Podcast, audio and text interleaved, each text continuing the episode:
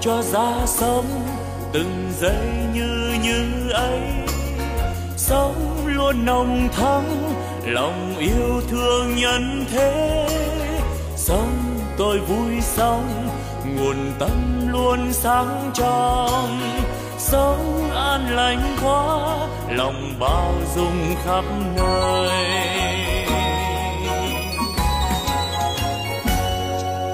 Sống tôi vui sống từng giây yêu thương quá sống tháng sống vì tha nhân nên vui sống phút như như ấy, làm cho tâm tươi sáng. Cái như như ấy, là nguồn tâm sáng soi. La la la la la la la la la la la la la la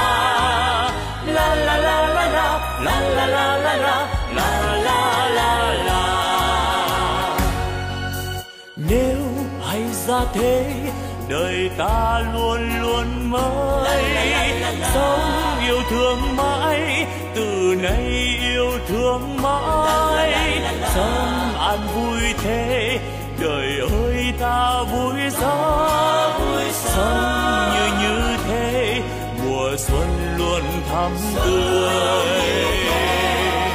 Xuân mãi thắm tươi sống như xuân mãi, mình đang như như thế. Chính như như đó là quê hương ta sống. Sống ta vui sống vì ta mãi mãi như. Sống như như ấy, đời đời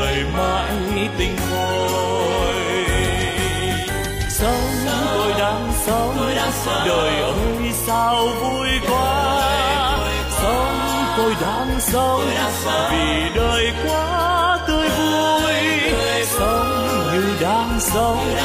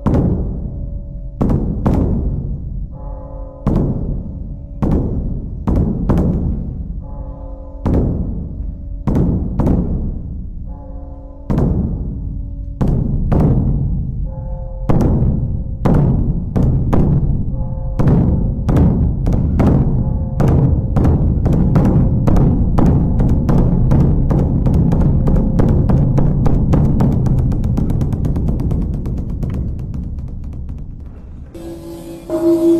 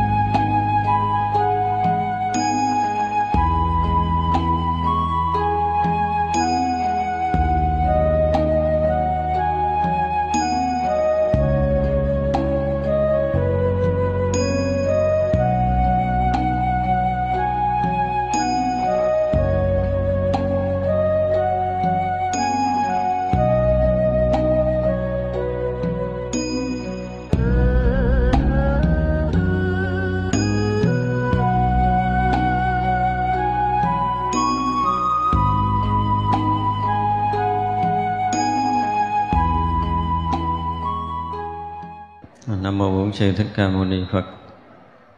Kính thưa toàn thể hội chúng à, chiều nay chúng ta sẽ học tiếp uh, phần còn lại của phẩm uh, hiền thủ thứ 12 sáng là chúng ta đã học hết cái phần uh, hoặc làm cây to giữa cánh đồng hoặc làm thuốc hay giữa kho báu hoặc làm bửu châu như ý vương hoặc đem chánh đạo dạy chúng sanh. À, chiều nay chúng ta sẽ học tiếp phần kế nếu thấy thế giới mới thành lập, chúng sanh chưa có vật cần dùng. Bây giờ bồ tát làm công thợ vì họ bày ra các nghề nghiệp. Chẳng làm vật bức não chúng sanh, chỉ nói chuyện thế gian lợi ích. Các luận chú thực được thảo thải, tất cả như vậy đều nói rành. Thắng hạnh của tất cả tiên nhân trời người mọi loài đều tín ngưỡng. Những pháp khổ hạnh khó làm đó bồ tát tùy nghi đều làm được. Cái này nói tới cái chuyện cái thế giới mới thành lập á. Bây giờ chúng ta ở một cái thời là thế giới đã thành tựu lâu. Chúng sanh à, như chúng ta đã có mặt trên cái hành tinh này cái thế giới này đã nhiều triệu năm rồi. Thì vật dụng cần thiết gần như chúng ta cũng có đầy đủ đến lúc mà đã trải qua một cái cái quả đất, chúng ta đã trải qua một cái thời cực văn minh, chu kỳ văn minh đầu, thì à, những loài chúng sanh đã sống ở một cái giai đoạn phát triển rất là cao về văn minh. Và bây giờ, qua giai đoạn tàn rụi và bắt đầu khôi phục lại nền văn minh mới, một đợt nữa ở trên quả đất của chúng ta thì những dấu tích của những nền văn minh cũ bây giờ vẫn còn. Có một số ở cái rừng ở Nam Mỹ, Bắc Mỹ đó nó vẫn còn một số dấu tích đó. Còn những con người còn sinh sống trong những cái môi trường đó. Thì chúng ta là những người mà gần như là tái dựng lại cái nền văn minh khác đang trong giai đoạn tiến hóa cũng cao. Như vậy ở đây nói thế giới mới thành lập là chúng sanh chưa có phương tiện sống giống như mình mới về cái nhà mới chưa có đủ đồ đạc thì à, các bồ tát lại à, xuất hiện tạo những cái ngành nghề tạo những cái phương tiện sống cho chúng sanh trong cái thế giới mới này. Nếu như chúng ta mới về nhà mới lại có được cái phương tiện sống đầy đủ. Thì như vậy là chúng ta thấy cái việc mà các bồ tát xuống đây gần như không còn cái gì không? Nghề nghiệp rồi à, việc à, buôn bán kinh doanh tất cả mọi ngành nghề là gần như đều có mặt các vị bồ tát hết để các vị có thể làm lợi ích cho chúng sanh. Nhưng mà cái việc làm đó là làm lợi tức là không làm việc bức não cho chúng sanh hoặc là nói chuyện thì chỉ nói chuyện lợi ích chúng sanh thôi không nói chuyện khác. Tất cả những cái dược thảo những cái cách trị bệnh á, thì đều có đầy đủ không có thiếu sót cái gì. Những cái thắng hạnh của các bậc tiên các vị chư thiên là các vị này cũng có đủ trời người đều biết đều ngưỡng mộ những pháp khổ hạnh, khó làm đó, bồ tát tùy nghi đều làm được hết. Vậy là từ cái việc mà dễ làm cho tới cái việc khó làm, từ cái việc thuận hạnh cho tới cái việc nghịch hạnh, và thậm chí cả những cái việc khổ hạnh, thì các vị bồ tát đều đã làm một cách rất là đầy đủ. Hoặc làm ngoại đạo người xuất gia hoặc ở rừng tự cần khổ hoặc để mình trần không y phục mà làm sư trưởng của chúng kia. À, hồi trước chúng ta có một lần nói về cái việc mà tu tập á. Như vậy thấy là mình nói là không có ai mà gọi là ngoại đạo phá chánh pháp á. Không có mà theo cái nhìn, theo cái nhìn của đại thừa thì tất cả đều đang tu tập. Cho tới bây giờ ở đây bắt đầu nói nè, hoặc làm ngoại đạo, hoặc là làm người xuất gia xuất gia kiểu ngoại đạo cũng có xuất gia kiểu chánh pháp cũng có. Đây chúng ta thấy rõ. Và vì làm ngoại đạo nhưng mà cái gốc là gì thương để cứu độ chúng sanh. Bây giờ sẽ có một số người tà kiến họ không thể nào nghe một lời để trở thành chánh kiến được. Thì như vậy là làm ngoại đạo để thu phục cái số người tà kiến này theo mình cái đó. Nghe nói ăn uống nó giống giống giống giống trà kiến, nhưng mà sâu nơi tâm của người này là đã có chánh kiến rồi. Cho nên khi mà đã nghe rồi, nghe vị thầy mình rồi thì à, vị thầy mình chuyển hóa thì tự động chuyển hóa theo rất là dễ mà chúng ta thấy trong cái thời đức phật là anh em của ông già gia ca diếp ngay cả ngài xá lợi phất ngài mục kiền liên thì trước khi gặp đức phật đã có hơn 500 đệ tử rồi và đã tu theo gì? Được theo xem như là ngoại đạo. À, thì khi ngài xá lợi phất ngài mục kiền liên đã quy thuận đức phật làm đệ tử xuất gia đức phật thì 500 người đệ tử này đi theo rồi ngài già gia ca diếp rồi anh em mấy ổng là thờ thần lửa. Tới khi gặp đức phật thì 500 vị thờ thần lửa này cũng theo đức phật.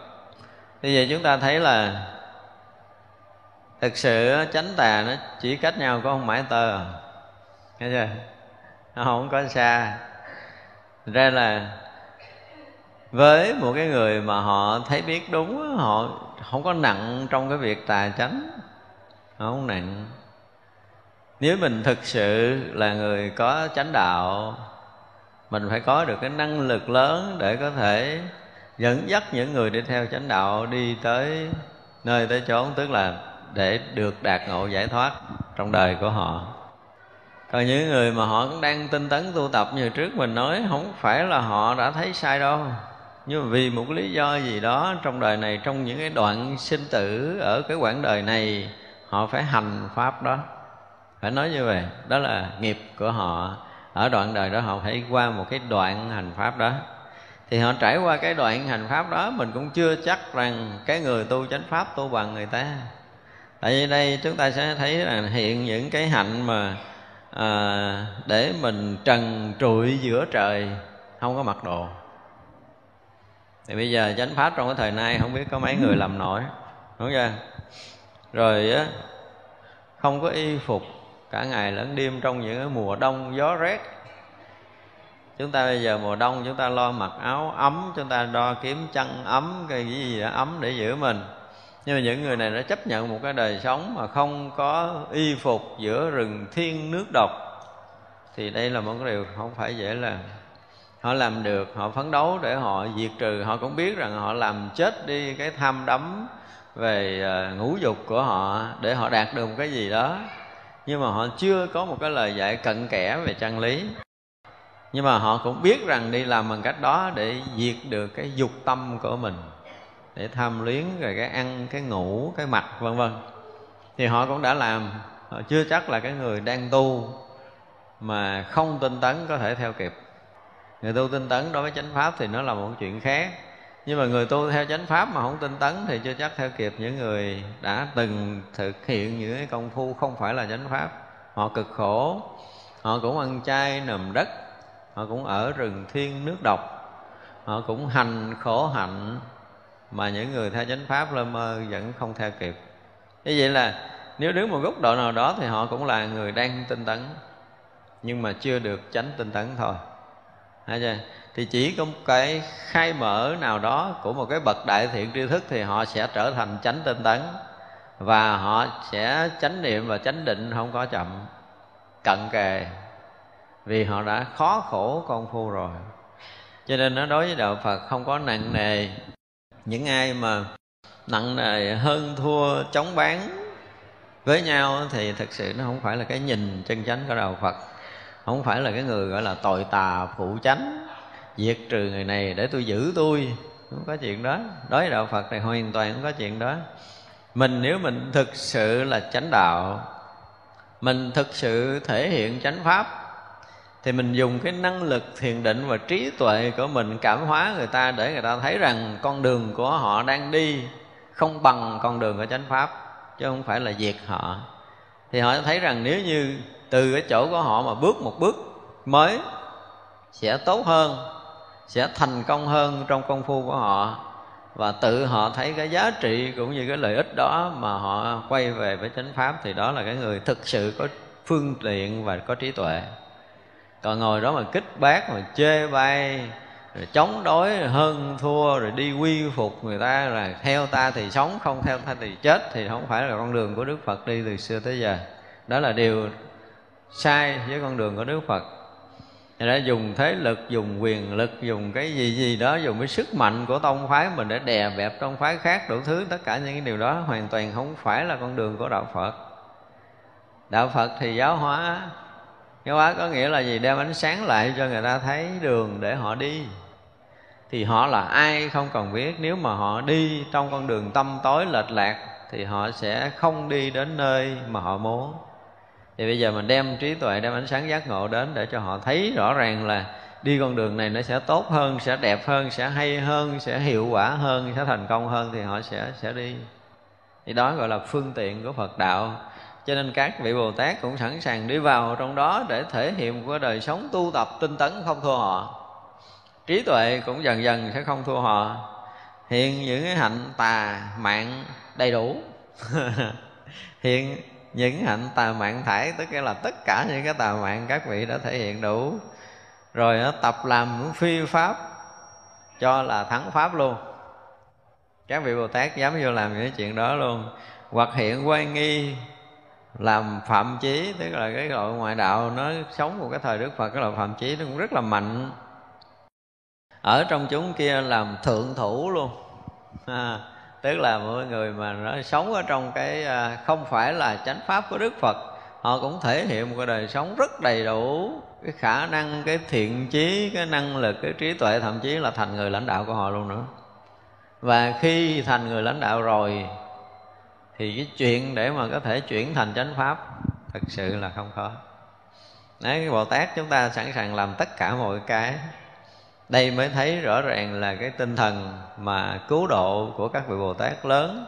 Gần như là không có ngõ ngách nào của chúng sanh sinh sống mà các vị bồ tát không tới. Thay vì bây giờ xuống để thành một người xuất gia theo chánh pháp lên tòa thuyết pháp độ sanh. Thuận hạnh như vậy chứ mà dễ làm á? vậy mà dễ làm. Bây giờ theo ngoại đạo để thành một người ngoại đạo để thiên hạ chê trách là cái người đó rồi tại sao mà tu theo chánh pháp? Rồi bây giờ để theo tà pháp đủ thứ chuyện không? Nhưng mà cuối cùng thì đó, họ bắt đầu họ đem ánh sáng Phật pháp lần lần lần lần lần để mọi người đều thấy rõ ràng là tu cái này không bằng tu chánh pháp. Thì vậy nó thuyết phục được. Cho nên gần như vị Bồ Tát đi vào con đường thuận hạnh, nghịch hạnh, tất cả những cái điều đó gần không thiếu sót một mãi tờ ra bây giờ chúng ta cũng không có dám. Nếu mà học tới đây rồi á, thì chúng ta đừng có bao giờ có nữa lời chê trách rồi. Ôi, chắc cái người này đi đi không trúng chánh pháp à. Người này tà pháp bị đọa, không có đâu. Đã có bồ tát, có hàng mặt trong đó rồi, không để ai đọa hết đó phải nói thật một câu như vậy.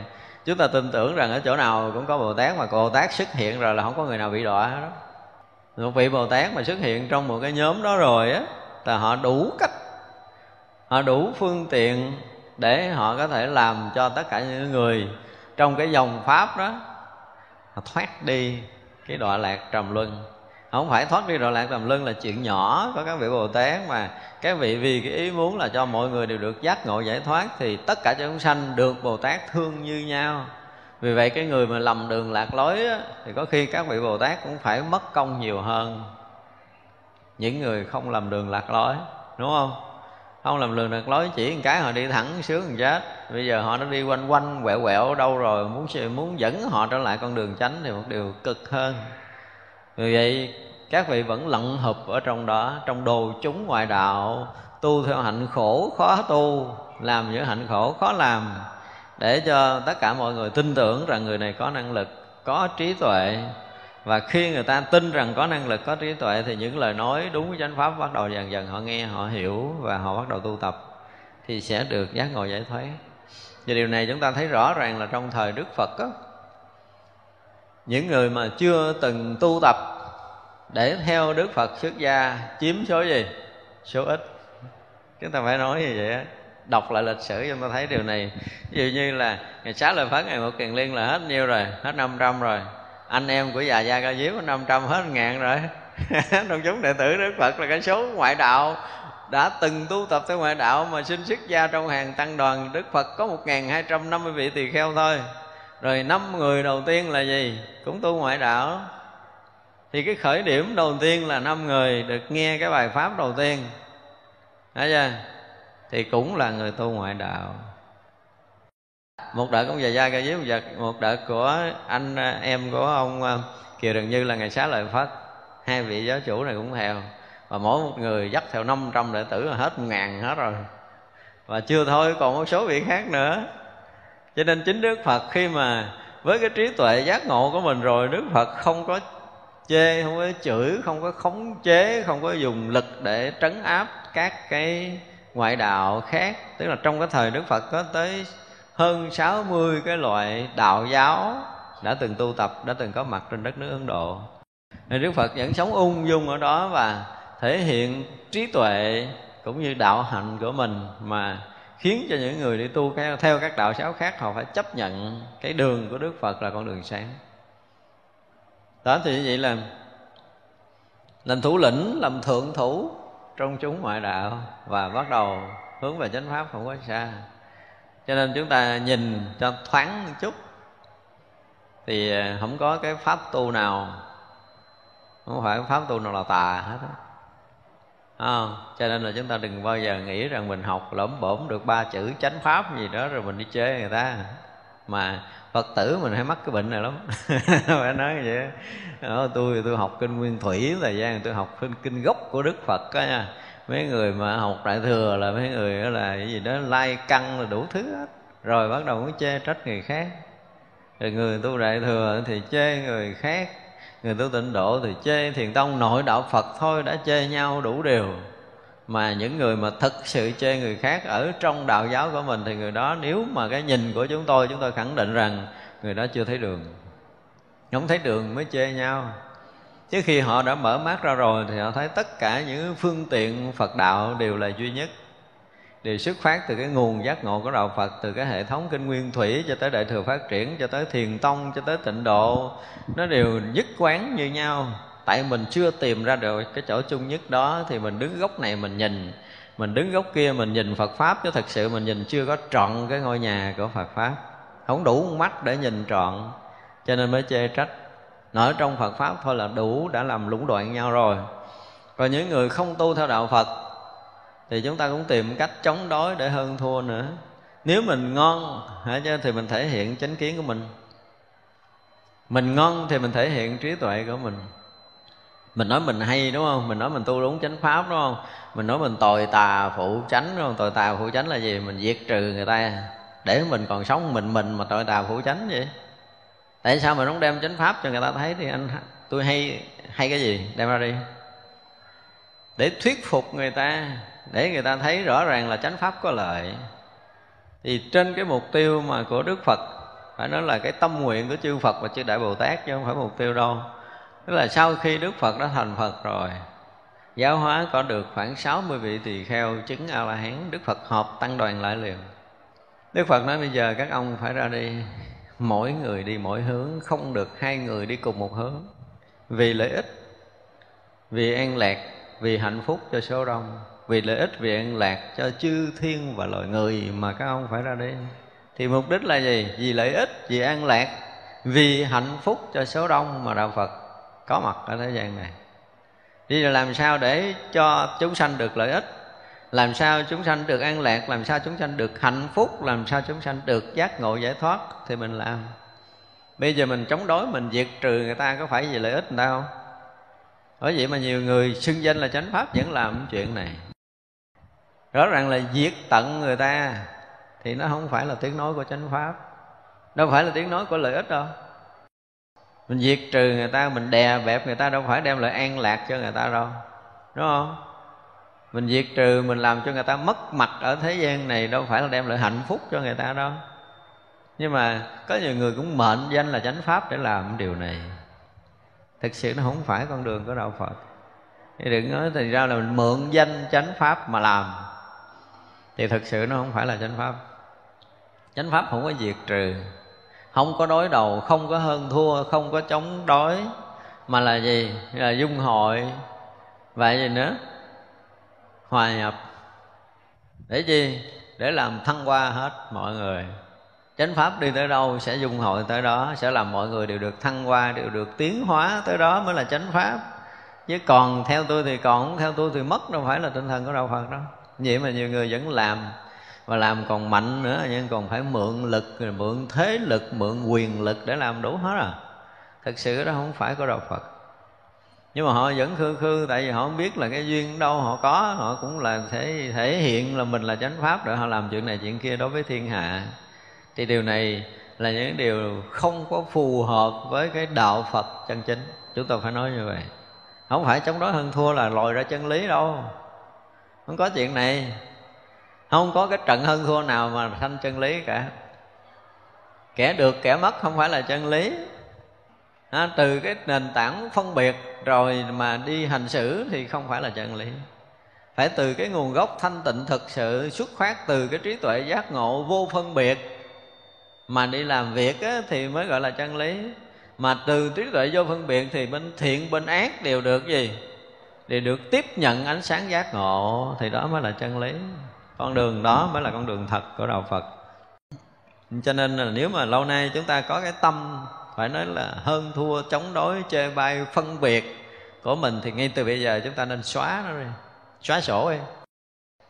Có điều là nếu như trong đời này chúng ta chưa dụng công đúng với chánh pháp thì chúng ta mất thời gian thiệt á. Cái thương của mình là họ bị mất thời gian. Vậy thôi, họ đi lệch đường thì họ sẽ mất thời gian. Coi như hết đời này, không kết quả gì cho cái việc tu hành hết thì họ sẽ đi nhiều đời khác, lệch lạc nữa, họ kéo dài thời gian sinh tử của họ thôi.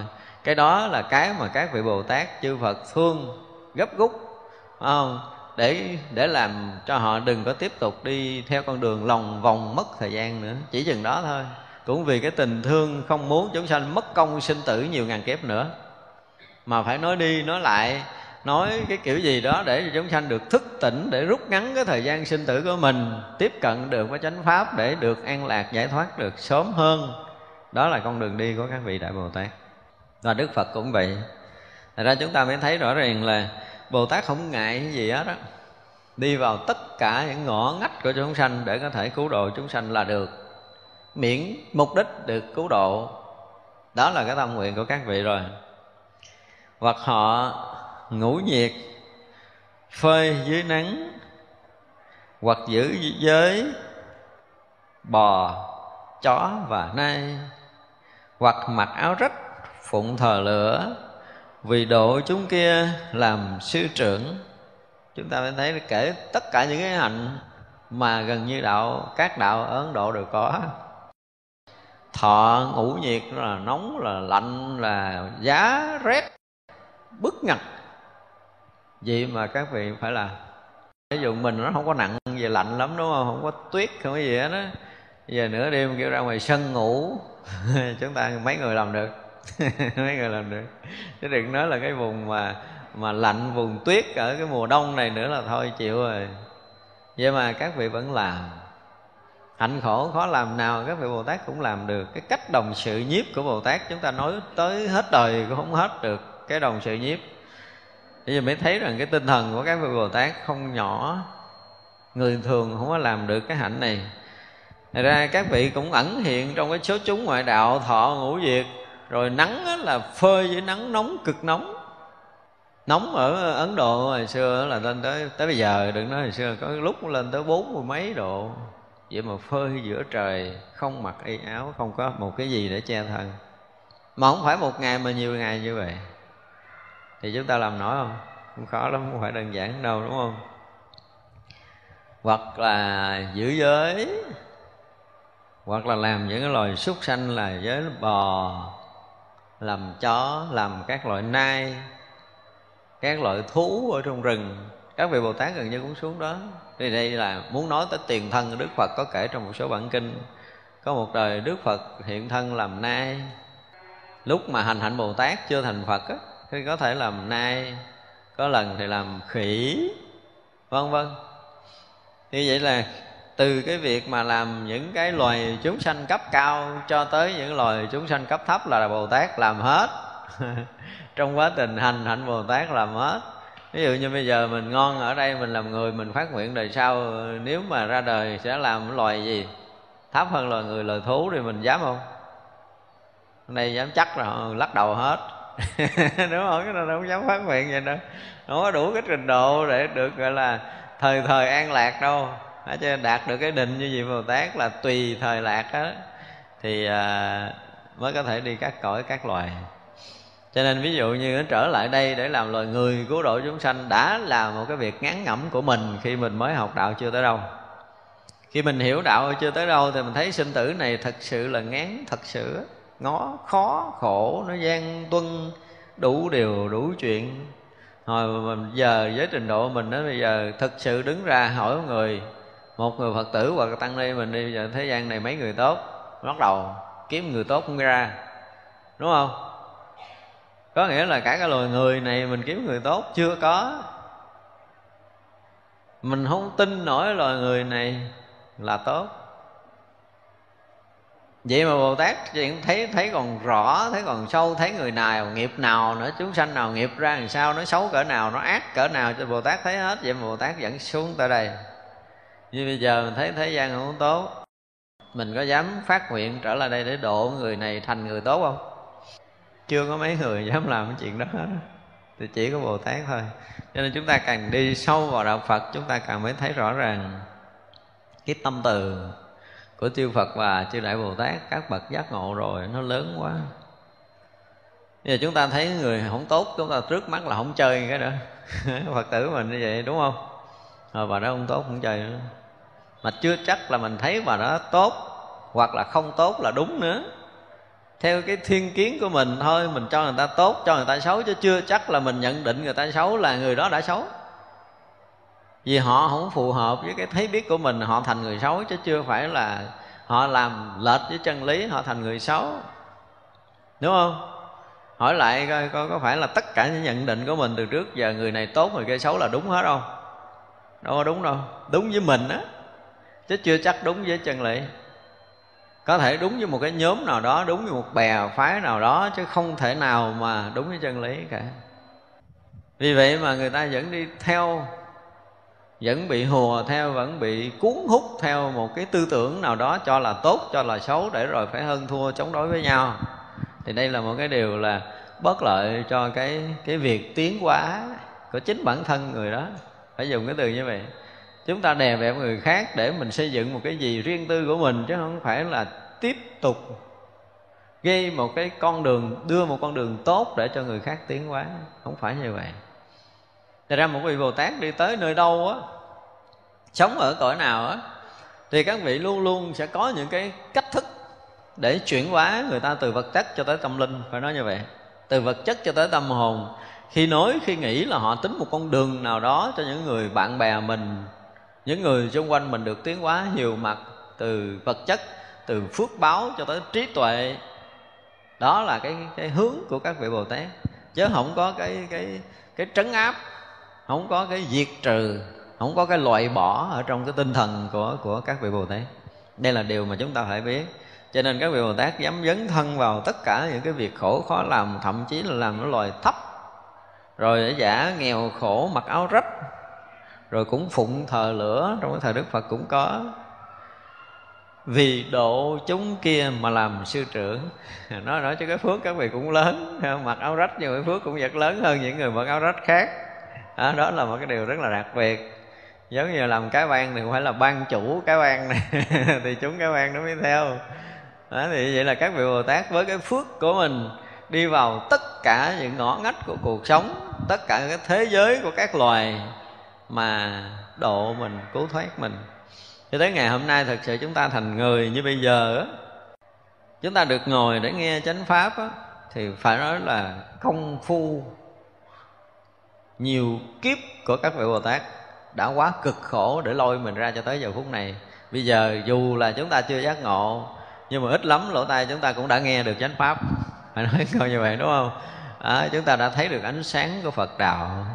Có những loài chúng sanh tới hằng hạ xa số kiếp chưa từng nghe tới cái từ của tam bảo nữa. Thì phải nói là ở trong cái thế giới tầm tối kinh hồn.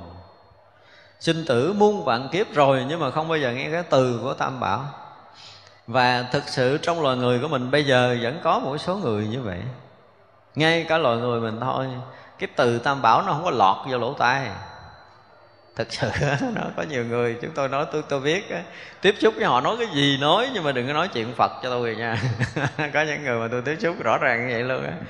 Họ phân ra rõ ràng ông thầy thì cái chuyện của thầy, tôi là tới làm việc với thầy vì cái chuyện này, tôi không muốn nghe cái gì tới phật đó họ rõ ràng lắm. Tôi nói ừ rõ ràng minh bạch tôi cũng rõ ràng là tôi đang bàn chuyện này, tôi đâu đụng tới chuyện phật đâu. Thì như vậy mới nói chuyện được. Họ muốn nghe từ tam bảo họ muốn nghe từ phật pháp tăng nghĩa ra á. Mà rất là nhiều người như vậy. Có nghĩa là họ từ tối đi vào tối họ chấp nhận. Họ không muốn đi ra. Thật ra khi mà chúng ta chấp nhận mà ngồi một buổi để chúng ta nghe được chánh pháp là phải nói là cái công sức của các vị Bồ Tát lớn lớn lắm luôn á trong muôn vạn kiếp sinh tử của mình, để các vị tạo đủ tất cả những thiện duyên mà ta tới giờ phút này, chúng ta ra đời, chúng ta thấy được cái hình bóng Phật, chúng ta biết cúi đầu, kính lễ. Chúng ta biết thương quý tam bảo là công sức các vị bồ tát lớn kinh khủng lắm. Thì ngược lại mình sao? Mình được một lần để đứng trước tam bảo với tất cả tấm lòng thành kính là mình cúi đầu kính lễ để tạ ơn tất cả mọi thứ, mọi điều, để bây giờ mình mới có đủ cái thiện duyên mà biết tới chánh pháp. Mặc dầu chưa có được cái gì, nhưng thực sự kể từ lúc mà chúng ta biết được chánh pháp rồi, có nghĩa là gì? Con đường sáng đã được mở phía trước chúng ta rồi. Mặc dầu đời này mình chưa được cái gì, nhưng mà rõ ràng cái từ tam bảo đã lọt được vô tâm của chúng ta rồi. Đã có rồi kể từ khi cái ngôn ngữ của tam bảo chánh pháp là bắt đầu rớt vào tâm của mình á, thực sự là chúng ta tiến chứ không còn đường lùi nữa đâu. Mặc dầu là chưa biết tiến ở mức độ nào, nhưng mà cái việc tiến hóa chúng ta là chắc, không thể còn đường rút lui được nữa. Đó là cái điều mà chúng ta phải thấy. Thì có khi, phải không?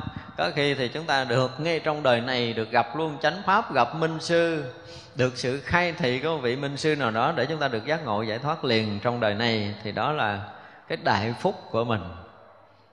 Còn không thì rõ ràng là chúng ta đã gieo trồng căn lành. Nhưng mà ngồi đây mình cũng phải tự hào á, là chúng ta đã được gieo trồng trồng căn lành nhiều kiếp lắm đời này ra, khi mà trí não chúng ta còn rất là tỉnh táo, sức khỏe chúng ta vẫn còn, thậm chí là có những người tuổi trẻ nhưng vẫn nghe được chánh pháp thậm chí có những người mà đã từng vào chùa. Ví dụ như ngay cả ngày nay nè cũng có rất là nhiều người đi chùa nhưng mà không phải đi chùa vì cái mục đích là lễ phật nghe pháp vui. Đó, nghe rủ nghe nói đi chùa vui vui đi chơi tham quan nghe nói cái đẹp đi tới để tham quan chơi cho vui thôi. Chứ một lời chánh pháp họ chưa từng muốn nghe.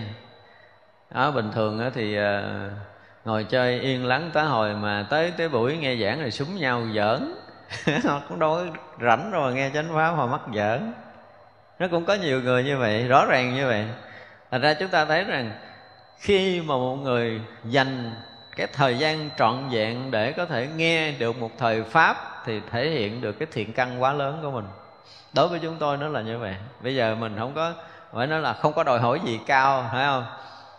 Bây giờ nhìn lại như vậy để thấy rằng cái công sức cực lắm quý vị có thể nhìn một cái người bạn của mình mà cả đời không bao giờ nghe được một tiếng Phật pháp thì họ chết họ đi đâu về đâu mình biết không? Mình cũng thừa có thể đoán được họ đi vào con đường không lành. Vậy mà mình rất là thương rất là quý mà muốn họ nghe được một lời nói một bài giảng về chánh pháp thôi họ cũng không nghe. Họ không có đủ cái thời gian để họ nghe. Thì rõ ràng là thiện căn chưa được phát khởi. Đó, cho nên là các vị bồ tát cũng làm đủ các cách hết để có thể thay đổi được chúng sanh. Nếu mà chúng sanh có được cái thiện căn để mà có thể quy hướng đến cái con đường giác ngộ giải thoát, kính trọng tam bảo thì các vị bồ tát phải làm, không có bỏ qua cái việc này. Hoặc hiện ý kiến các thiên miếu, hoặc lại hiện vào nước sông hằng, ăn củ trái thải đều hiện làm, nơi đó thường si pháp tối thắng cái chỗ mà cúng kiến thần linh cái từ đó dễ hiểu hơn là hiện yết kiến các thiên miếu. Đó, tức là những cái nơi thờ các vị thần linh. Rồi ờ, hiện vào nước sông hằng. Nước sông hằng là một cái nơi linh thiêng của một cái dòng sông ấn độ. Nước chảy một chiều từ núi chảy xuống một chiều thôi, không có chảy ngược lên thành ra không bao giờ cái nước nó bị nhiễm. Hồi xưa mình đi qua ấn độ một lần lần đầu. Thế là thấy các vị hindu, họ tin cái dòng sông đó ghê lắm. Mà cái dòng sông đó mình đi tới cái chỗ, cái vùng mà chết rồi cứ đem ra bờ sông đó thiêu thiêu rồi cứ rải tro xuống dòng sông đó. Thì mình nghĩ dòng sông này chắc nhiễm kinh khủng lắm á. Trong đầu của mình nghĩ như vậy nhưng mà cái anh hướng dẫn đoàn mình đạo Hindu cái anh xuống sông, cái anh quỳ anh lại dòng sông nó hốt nước, anh nó uống, cái anh rửa mặt, nói chuyện thỉnh queo. Nhưng mình trong bụng mình nó hồi hộp, sợ thằng cha này không biết hồi cho nhiễm sẽ ngã ra cái đội đây không á. Nhưng mà thật sự sau này khi mình nghiên cứu, và cũng có một số các nhà khoa học họ lấy nước ở cái chỗ đó, họ đi phân chất thì nước cực sạch. Nước cực sạch trên thượng nguồn chảy về, nó chảy một chiều ra ba cái nhơ đục nó đã đưa đi hết rồi, lúc nào nước cũng mới, phải nói như vậy. Nước sông đó lúc nào cũng mới cho nên lúc nào cũng sạch. Ví dụ như mình quăng cái cái cái xây ma xuống thì nó cũng trôi đi rồi. Nó trôi đi thì nước ngay chỗ đó nó cũng mới, cũng sạch. Nước dòng sông hàng chưa từng bị ô nhiễm. Mặc dù ở chỗ đó là người ta thiêu xác, người ta đổ tro ta làm kinh hoàng lớn dòng sông đó là tất cả những cái gì mà gọi là, nhơ bẩn đã được đổ xuống. Nhưng mà dòng sông chảy một chiều đó, nó không có chảy ngược lại. Nó không động nước chảy chưa từng động lại. Cho nên nước nó đã sạch mà nước chảy một chiều nữa. Thật ra là cuối cùng là mình sai chứ không phải thằng Hindu kia sai phải biết rồi đó mình cũng phát nước mình uống. Dòng sông nước rất là sợ. Ở đây là dòng sông linh thiêng mà cái người à, Ấn Độ một phần đông người Ấn Độ, không phải một hai người đâu á. Gần như hết người Ấn Độ, họ rất là tin cái dòng sông Hằng linh thiêng đó được chảy từ thượng nguồn về khi tắm một lần ở dòng sông đó là chúng ta giống như rửa được những cái phiền não những cái nghiệp chướng của mình. Thật ra những người đạo Hindu á, bây giờ lớn tuổi họ hay đến dọc những cái bờ sông Hằng có những cái khách sạn dành cho người già người gần chết. Đi không nổi con cháu cũng khiêng xuống sông đó tắm. cái mùa đông là lạnh gần chết luôn với mình là mình thọc tay xuống lạnh cống mà mấy ông cụ bà cụ gần chết cũng phải tắm. Tắm đừng rửa tội. Đó, xuống dòng sông đó là gần như rửa được nghiệp chướng phiền não gì đó. Rồi chết cũng được thiêu. Ở trại cái dòng sông đó được thải xác xuống thải trôi xuống dòng sông đó là họ sẽ được sự siêu thoát gì gì đó theo cái tin của họ. Thì cái dòng sông ấn độ dòng sông hàng ấn độ nó rất là linh thiêng như vậy. Và nó có rất là nhiều cái truyền thuyết về cái dòng sông đó được nhiều sách vở được nhiều nhà khoa học ở thế giới họ đã về nghiên cứu. Nhưng mà cái nghiên cứu để đưa ra kết quả là gần như dòng sông hằng không từng bị ô nhiễm. Mặc dầu thay ma rất là đầy. Và đó mình đi trong đoàn đi dòng sông hằng hồi cũng gặp cái xác chết rồi. Tôi liều phiều ở đó, đó. À, đi trên một cái đoạn sông một buổi sáng là mình thấy ít lắm là cũng năm bảy cái xác chết. Tôi liều phiều ở sông hằng á. Nhưng mà nó không có nhiễm. Đó mới là cái điều rất là đặc biệt.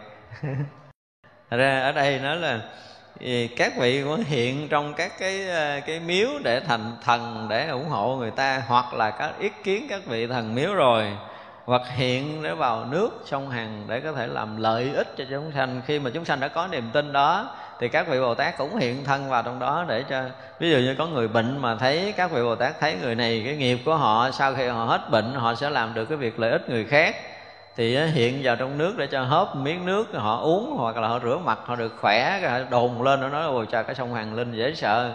Tôi rửa mặt, tôi uống một cái hết bệnh liền. Và rất nhiều người được như vậy.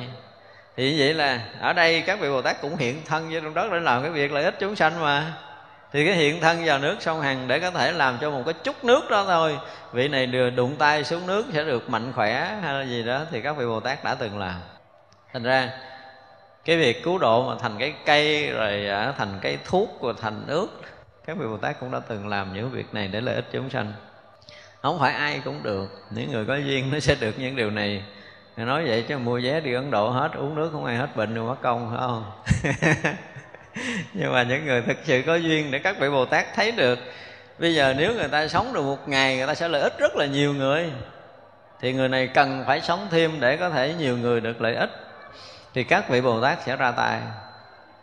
Thành ra có những cái chứng bệnh mà chúng ta thấy là những cái người bị bệnh à, gọi là ác tính được cứu rất nhẹ nhàng. Vì sao vậy? Vì họ sống còn nhiều cái việc, họ làm lợi ích cho người khác quá. Tức là họ vẫn còn có cái trọng tách gì ở bên sau á. Cho nên khi mà họ bị bệnh nan y sẽ được cứu nhẹ nhàng. Có những người thấy sống có lợi ích khác cho nhiều người có lợi ích gì đó cho chánh pháp, cho tam bảo, thì những người đó bị bệnh nan y cũng vượt thoát nhẹ. Đó là cái phước của họ, cái phước của họ. Còn có thể còn, hoặc là cái phước họ còn, họ gặp được vị danh y. Thì cái đó là cái mà không lường của các vị bồ tát. Chuyện gì các vị cũng có thể làm để lợi ích chúng sanh được, cứu họ được. Cái kiểu gì là các vị bồ tát ra tay liền. Chuyển hóa họ bằng cách nào là các vị bồ tát ra tay liền nhưng mà các vị trước khi đến với mình là gần như họ đã thấy hết cái nghiệp của mình rồi, cho nên họ ra tay rất là chính xác. Thì các vị cũng hiện vào nước sông hằng để cứu độ chúng sanh nữa. Rồi ăn trái, ăn củ phải đều hiện làm. Ăn trái, ăn củ nó thể hiện một cái đời sống là không ăn những cái thực phẩm ô trượt gọi là ăn chay á, các vị bồ tát cũng ăn chay, ăn lạc, cũng hiện làm cái kiểu như vậy để để đánh thức mọi người nơi đó thường suy chánh pháp. Tức là những cái nơi mà thờ thần miếu, những cái chỗ sông hằng, những cái chỗ ăn trái, ăn củ, những chỗ đó, nó cái chánh pháp tối thắng, suy đồi. Mà chỗ nào suy nhiều thì chỗ đó bồ tát tới nhiều. Chứ không phải suy là bồ tát không tới, chúng ta đừng có nghĩ lầm cho nên nhiều người nói là cái thời mạt vận cái thời mình nó thời mạt vận không có bồ tát tới. Tại vì mình ờ, chúng sanh kiên cường khó độ bồ tát bỏ chạy trốn hết rồi. Không phải. Càng khó chừng nào bồ tát càng tới đông chừng đó. Đó như cái thời mà ờ, đức phật còn tại thế chúng ta thấy là sao? Những cái vùng mà đức phật đi tới á, đều là những vùng chưa có phật pháp. À, chúng ta nhớ có một cái chuyện của ờ, đức phật với ngài a nan á thì có một lần đức phật chỉ mới tới vùng đó là họ đứng sắp hàng, họ chửi à. Không? thì cái nguyên nhân trước đó là gì? Có một cái bà bà rất là đẹp, con của ông trưởng giả, mà nhiều người coi tướng là bà này là có cái chân tướng mệnh phụ phu nhân có thể là phù chồng để làm nổi danh, nổi tiếng, hoặc là phù à, vua để làm cho đất nước hưng thịnh, vân vân. Ai cũng khen bà đẹp hết đó và các tướng giả, các vị vương tử, cái hoàng tộc tới cưới bà không chịu. Bà biết mình đẹp cho nên bà làm giá. Nhưng mà thực sự cha của bà là một thầy tướng. Nhìn thấy con mình có tướng quý, cho nên cố tình phải tìm cho một người có tướng quý mới có thể giao được.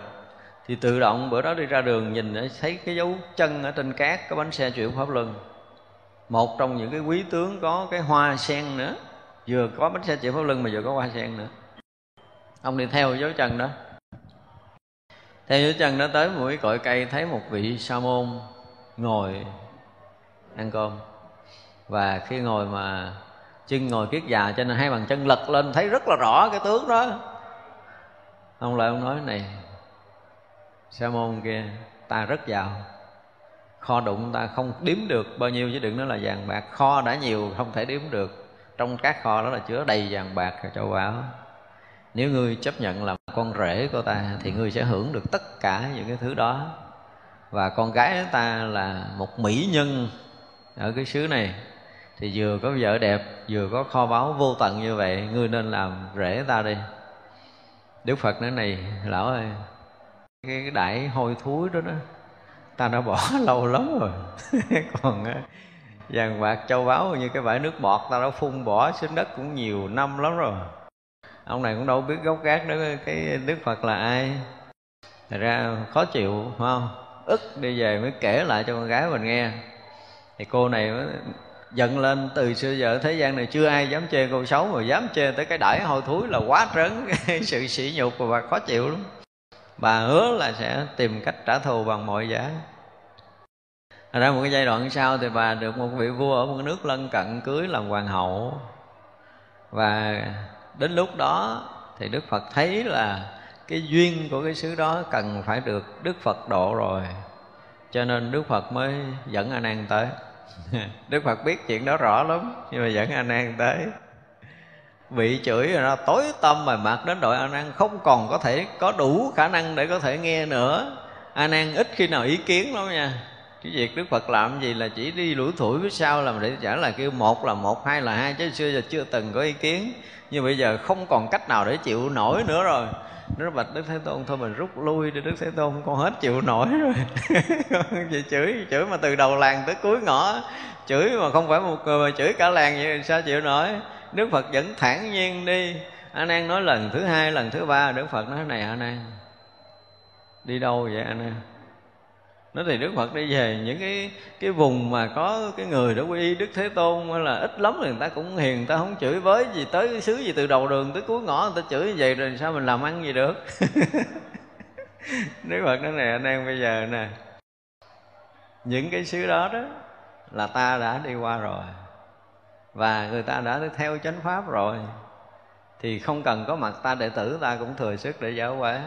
Tức là chúng sanh ở đó ít bệnh còn ở đây là chúng sanh bệnh nặng hơn. Nhưng mà ngươi có từng nghe, có ông danh y nào nổi tiếng treo cái bảng ngay cửa mình bệnh nhẹ nhẹ tới tao trị bệnh nặng đi chỗ khác chơi không? Cái này nó đâu có danh y là bệnh nặng càng muốn trị. Thì đức phật nói đây là dân chúng chưa từng hiểu chánh pháp rồi. Cái tuổi này nó bệnh nặng hơn cái đám kia. Cho nên là phải ở đây. Thì khi dân chúng nghe thầy trò anh đang đói đám rồi bắt đầu nó quỳ rạp xuống đất hết tại chỗ là nó nói thưa thưa thưa đấng Gotama xin ngài ở lại đây. Con xin theo ngài, vì con là người bệnh nặng. Bệnh nặng thiệt. Đó, chúng ta thấy rõ ràng là khi mà cái chỗ nào nó càng nặng nề á, thì các vị đại bồ tát xuất hiện nhiều hơn. Cho nên cái thời, chúng ta là thời mạt pháp, chúng ta tin chắc rằng các vị đại bồ tát đông hơn. Với cái nhìn của chúng tôi nó là như vậy mà không phải là một cái ngóc ngách nữa. Hồi xưa là các vị bồ tát còn ở trong những cái tu viện, những chùa chiền, những cái đạo giáo. Nhưng bây giờ cái nhìn của chúng tôi là đạo bồ tát đầy khắp ở tất cả các ngõ đường. Chứ không phải là trong chùa, không phải là trong đạo giáo nữa. Thậm chí là những cái chỗ mà hơn thua giật dọc, các vị bồ tát còn có nhiều vị lỗi lạc ở trong đó hơn nữa. Vì vậy chúng ta đừng có bao giờ có cái à, cái nhìn gọi là bi quan là thời này không có các bậc y thánh nhân xuất hiện. Có, đầy. Cái điều là cái duyên của chúng ta được gặp, được diện kiến, được học hỏi hay không thôi. Chứ chúng tôi cũng gặp rất là nhiều người, họ không tu gì hết.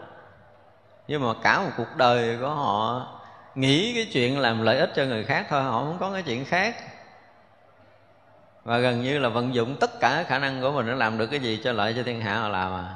Thì rõ ràng là tinh thần của bồ tát rồi à, không biết là vị đó là vị nào thì mình không biết nhưng mà đó là tinh thần của một người bồ tát.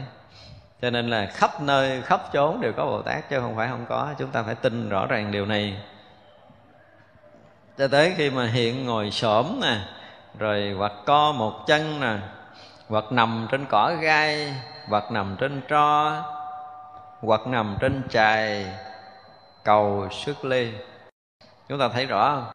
Khổ hạnh của ấn độ hồi xưa nó kinh khủng á con chân đứng chân xuống ngày không nhúc nhích nha. Mình ngồi thiền, ngồi kiết già, tôi thấy ngủ gục, nhiều người còn té. Nhưng mà người ta thiền định đó là người ta đứng chân ta con chân mà từ ngày này tới ngày kia không có không có rớt chân xuống là một mà cũng không bao giờ ngủ gục. Nó ngủ một cái giọng đầu đất liền. Té té không ai đỡ kịp á. Chưa? Mình ngồi kiết già, tôi thấy nhiều người cũng gục gục, té, chổi hai tay trước mặt hoài. Nhưng mà người ta thiền định đến mức độ kinh khủng là con chân duỗi chân à. Đó, thì đứng chân con chân lên vậy mà họ thiền định từ ngày này qua tới ngày kia thì không phải công phu dở được đâu. Cho nên chúng ta mới thấy là cái khổ hạnh của người ta là quả nó vượt qua cái sức phàm. Thì các vị bồ tát cũng xuống đây cũng làm cái chuyện đó. Còn không rồi ngồi xổm tới ngồi trầm hổm cái ngồi trầm hổm là chúng tôi ờ, cũng gặp các vị tăng cũng có.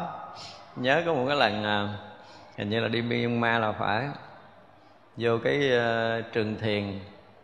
Thì cái buổi mà yết ma thế ủa sao quý thầy ngồi trùm hổm? Mà tôi cũng thắc mắc ghê. Lúc đó mình phải coi coi kinh điển nào mấy ông thầy cứ ngồi trong cái buổi lễ nguyện về ờ, ra hạ đó. Mấy thầy ngồi chùm hổm nhiều lắm tôi nhớ hồi đó tôi cũng chụp hình mấy cái kiểu ngồi đó. Ngồi chùm hổm thấy cũng vui lắm. Ở đây cũng có cái cái ngồi sổ rồi ấn độ hồi xưa có.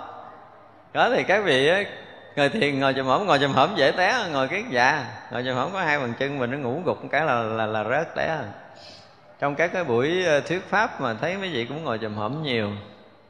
Nhưng mà đây là cái công phu của người ta.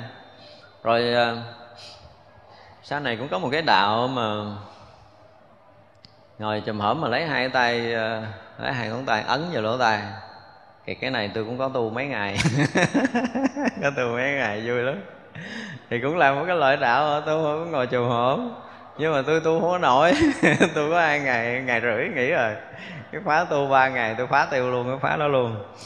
Đó là ngồi chùm hổm ngồi co chân duỗi chân đều có. Đó, có nhiều cái đạo giáo họ ngồi nhiều thế. Nhưng mà tới khi tới đạo phật tới khi đức phật rồi ngồi trong cái thế kiết già.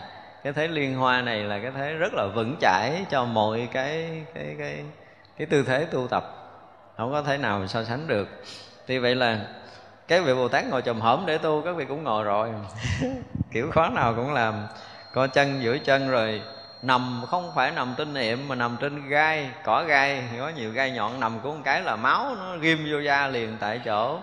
Là đêm đó nằm phải chấp nhận máu chảy ra chứ không có chuyện mà lăn hoặc là bẻ gai đó rồi kiếm chỗ im im. Cũng có các vị mà hành đạo khi mà gai đâm rồi là để nguyên đó nằm xuống cái kịch mà gai đâm lũng thấu rồi là để nguyên, giống như là bằng trong năm, bảy cây gai mà đâm rồi là để nguyên đó. Thiền định cho tới sáng. Ở mình, cỡ như mình mình đang thiền định mà đạp cái gai cái á lên cái ngồi xuống nhổ dục. Đúng không? Chứ mình đâu bao giờ để cái gai để mình bước nữa đâu. Mình đâu có làm nổi chuyện đó đâu, nhưng mà mấy vị đã hành khổ hạnh là không có chuyện đó.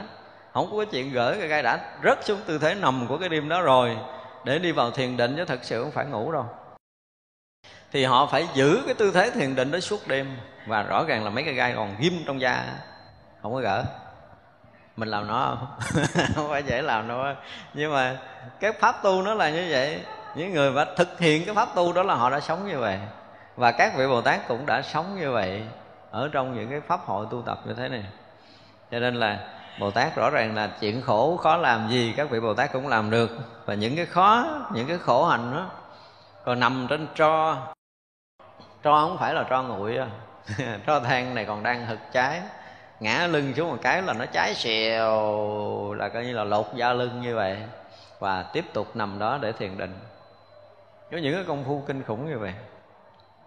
Chúng ta mới thấy là nói tới ngoại đạo nhiều khi mình theo không được phần trăm của họ, đừng nói một phần mười, không? Phải thấy như vậy đó có những cái công phu mà nếu mà chúng ta nói ra cái mình nói sao mà ngu mà tu kiểu đó. Không phải chúng ta đừng bao giờ nói cái từ họ ngu, không có đâu. Cái lý thuyết, cái cái tâm để vượt thoát của họ mãnh liệt đến cái độ là đau đớn, chết chóc, họ không màng. Họ quyết liệt tu tập đến mức độ đó. Thật ra mình thấy cái thái độ tu tập của họ và thái độ tu tập của mấy cái người theo chánh pháp bây giờ không mấy người theo kịp hết trơn á. Chứ nếu bây giờ mà những người nói là tôi đang theo chánh pháp tôi quyết có thể bỏ thân mạng này, tôi sẽ hành những cái hạnh khổ khó hành. Ăn rồi lúc với mẹ ngày ăn bốn muỗng cà phê, ăn được mấy ngày bỏ chạy mất. Chưa nói chuyện khác, phải không? Đó, thì ăn để thanh lọc cơ thể mà chúng ta làm còn chưa nổi, đừng nói chuyện khác. Thật ra là cái chuyện mà phải ngồi suốt đêm không nằm đã là khó với mình rồi. Mà không phải một đêm mà nhiều đêm và gần như là năm này cho tới năm khác là lưng chưa hề dính chiếu có những người khổ hạnh như vậy nhưng mà đạo phật của mình bây giờ những cái chuyện đó đã hiếm rồi. Hiếm hiếm rồi. Cho nên chúng ta thấy là nằm trên gai, rồi nằm trên tro than, tức là nằm trên lửa nóng á, đã tàn cái cái cái lửa ngọn rồi là các vị nằm lên. Nằm trên chài để gì? Để cầu xuất ly. Tức là cái chỗ mà nằm thì không có yên ổn chứ không phải như mình là kiếm cái chỗ yên người nằm, phải không? Có máy quạt hoặc là có máy lạnh hoặc có cái gì đó để mình có thể được sung sướng cái thân này. Nhưng mà các vị là gần như đài đọa thân, nó phải dùng cái từ như vậy. Phải đài đọa để thấy rằng cái thân này không phải là chỗ để thoát ly. Đó thì giờ là mượn thân dùng cái thân này để sử dụng những cái công thu phu thoát ly. Đó là cái ý chí tu tập của các vị và họ bắt đầu họ làm rồi, gần như họ không coi cái thân này, không coi trọng cái thân này nữa. Đó là cái mà với đạo phật, đức phật chưa có thấy nó đúng. Đức phật cũng đã có một, trải qua một cái thời khổ hạnh rồi. Không ăn, không ngủ là là thái tử tất đạt đa đã làm nhiều năm, nhưng mà thấy không thành công. Bắt đầu mới ăn trở lại và tọa thiền. Thì thực sự không phải là trước đó vị bồ tát không hiểu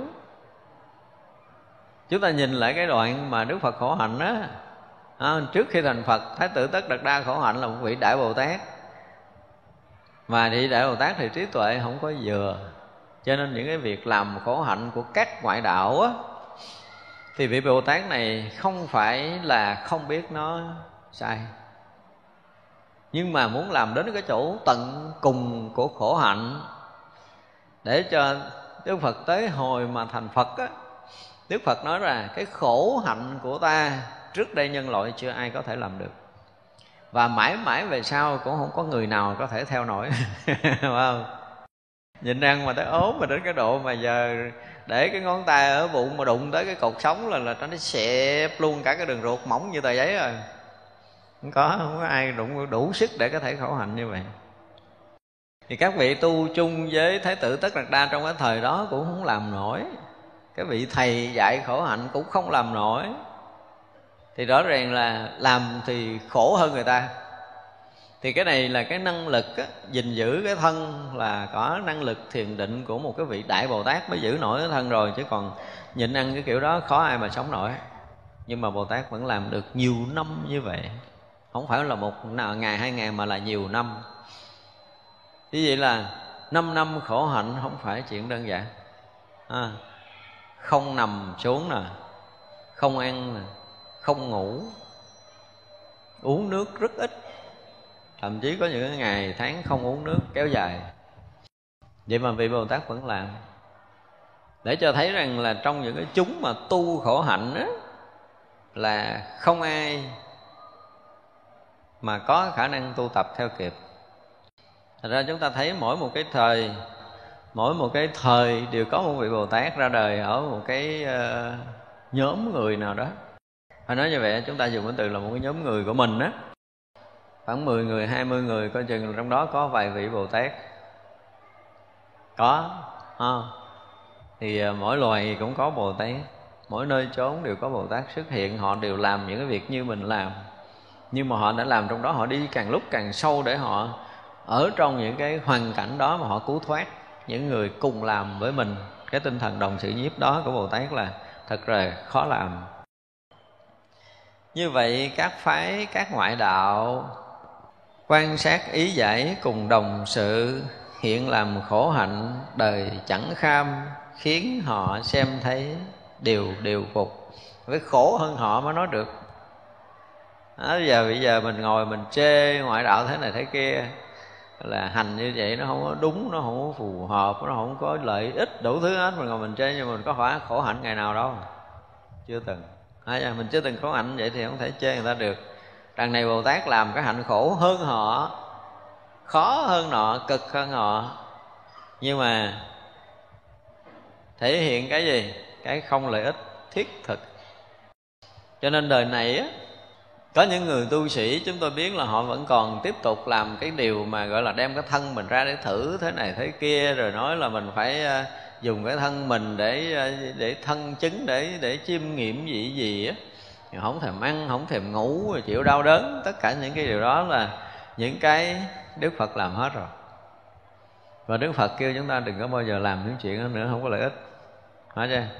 Không phải sống đời sống sung túc, và cũng không phải sống đời sống khổ hạnh phải sống làm sao cho nó cân bằng. Hay dùng cái từ dễ hiểu của mình là sống làm sao cho cân bằng. Đó là cách mà đức phật đã dạy sau khi đức phật giác ngộ. Đừng có mất thời gian để thử nghiệm thân mình nữa. Đừng có bao giờ thử nghiệm thử kiểu khổ hạnh gì gì đó mất công lắm, mất thời gian lắm. Đức phật làm hết rồi. Trước khi thành phật là đức phật đã làm cho thế gian thấy rằng con đường nào đức phật cũng làm, con đường nào đã cũng đã đi qua chứng tới cái chỗ tận cùng của tất cả các ngõ ngách của cái đạo giáo. Những cái quả vị tu chứng của các đạo giáo là gần như thái tử tất đặt ra trong đời cuối chứng không còn sót cái gì. Những cái khó làm thì thái tử tất đặt ra cũng đã làm tận nguồn hết tất cả mọi thứ rồi. Thì cuối cùng mở ra con đường khác. Vì thầy thấy là con đường đó không có đạt. Và chính mở ra con đường mới với cái trí tuệ, với cái khả năng thiền định nhiều ngàn kiếp của mình thì sẽ mở ra con đường giác ngộ thực sự cho chúng sanh, đạt tới cái chỗ giác ngộ tận cùng.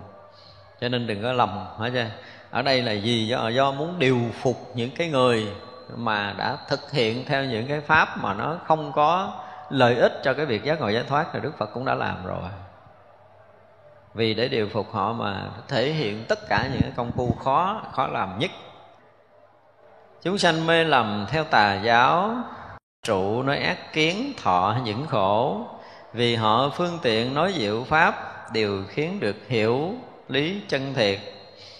Nói thì bây giờ là những hạnh khổ khó làm rồi, thì bây giờ tới cái việc mà sau khi giác ngộ là giáo hóa chúng sanh, những chúng sanh như mình, đi theo tà kiến, thì chắc chắn là sẽ chịu khổ. Chưa có chánh kiến thì chắc chắn là sẽ khổ sẽ xảy ra, cho nên đức phật bắt đầu dùng phương tiện, dùng diệu pháp để mà độ hoặc theo chú ngữ nói tứ đế hoặc giỏi mật ngữ nói tứ đế hoặc dùng tiếng người nói tứ đế hoặc trời mật ngữ nói tứ đế. Tức là dùng tất cả những phương tiện của ngôn ngữ chúng ta phải hiểu như vậy. Phương tiện nào mà chúng sanh có thể thâm nhập được là đức phật dùng. Ở đây dùng một là dùng chú ngữ hai là dùng mật ngữ thứ ba là mật ngữ à, trời mật ngữ từ cõi người cho tới cõi trời những cách nói nào mà có thể chuyển hóa được tâm của chúng sanh thì đức phật và các vị bồ tát đều dùng. Phân biệt văn tự nói tứ đế quyết định nghĩa lý nói tứ đế khéo phá nơi người nói tứ đế chẳng bị dao động nói tứ đế. Tức là bây giờ nói chuyện để phân biệt cho người ta hiểu về văn tự của tứ diệu đế rồi nói cái, cái nghĩa quyết định của tứ diệu đế và nói với cái tâm an tịnh nói tứ diệu đế nói bằng cái trí tuệ giác ngộ, nói tứ diệu đế tức là lấy tứ diệu đế làm nền tảng để có thể giáo hóa tất cả chúng sanh. Thì đây là cái điều mà chúng ta học, kinh Phật chúng ta biết quá rõ rồi. Hoặc tiếng bát bộ nói tứ đế hoặc tất cả lời nói nói tứ đế dùng ngôn âm thế gian để hiểu được, diễn thuyết tứ đế khiến giải thoát.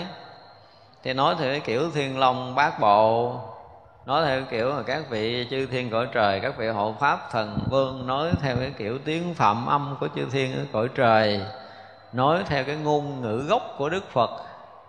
Tất cả những cái phương tiện đó, hoặc là sử dụng cái ngôn ngữ thế gian, đều hiển bày lý tứ đế để cho chúng sanh được giác ngộ giải thoát. Thì các vị bồ tát đều làm hết tất cả những cái phương tiện đó tất cả bao nhiêu các phật tử đều nói như vậy, đủ tất cả biết cảnh giới lời bất tư nghì đây là thiết pháp tam muội luật. Ở trong cái tam muội mà từ trước giờ chúng ta hay nói khi một người đã rớt vào à, cái định lực của đại thừa, có được tâm muội thật sự, thì cái phúc mà ở trong tâm muội đó là phúc mà chúng ta dùng được tới cái ngôn ngữ gốc. Nhà chúng tôi nói chính cái bản kinh hoa nghiêm này, ngài long thọ đã rớt vào tâm muội này rất là chánh định. Và trong chánh định này, khi một người đã rớt vào trong đó thì đã vượt thoát thời gian và không gian. Không có thời gian, không có không gian. Cho nên cái chuyện hàng tỷ năm về trước giống như cái chuyện đang thấy cái bàn ở trước mặt mình chúng ta không bao giờ tin nổi chuyện này có thể xảy ra đúng không? Chuyện không có không gian có nghĩa là cái chuyện xa xôi mênh mông đại hải đâu đâu, đâu, đâu nó hiện như là hiện trên lòng bàn tay. Trong khi mắt chúng ta chỉ thấy cái vách tường là hết thấy qua bên kia rồi. Nhưng mà ở trong tâm muội thì không có không gian không có thời gian. Thực sự là họ đã có cái đó. Một phen đã thấy khắp một phen đã biết khắp thì mọi chuyện quá khứ vị lai họ đã một lần thấy khắp biết khắp mọi chuyện xa gần lớn nhỏ một lần đã thấy khắp, biết khắp. Do đó ở trong định này, thì ngài long thọ thấy được đức phật sử dụng ngôn ngữ gốc ở trong cảnh giới tỳ lô giá na thuyết cho sư đại bồ tát nghe, chứ không phải dùng ngôn ngữ người phàm để thuyết cho cái cõi của mình nghe.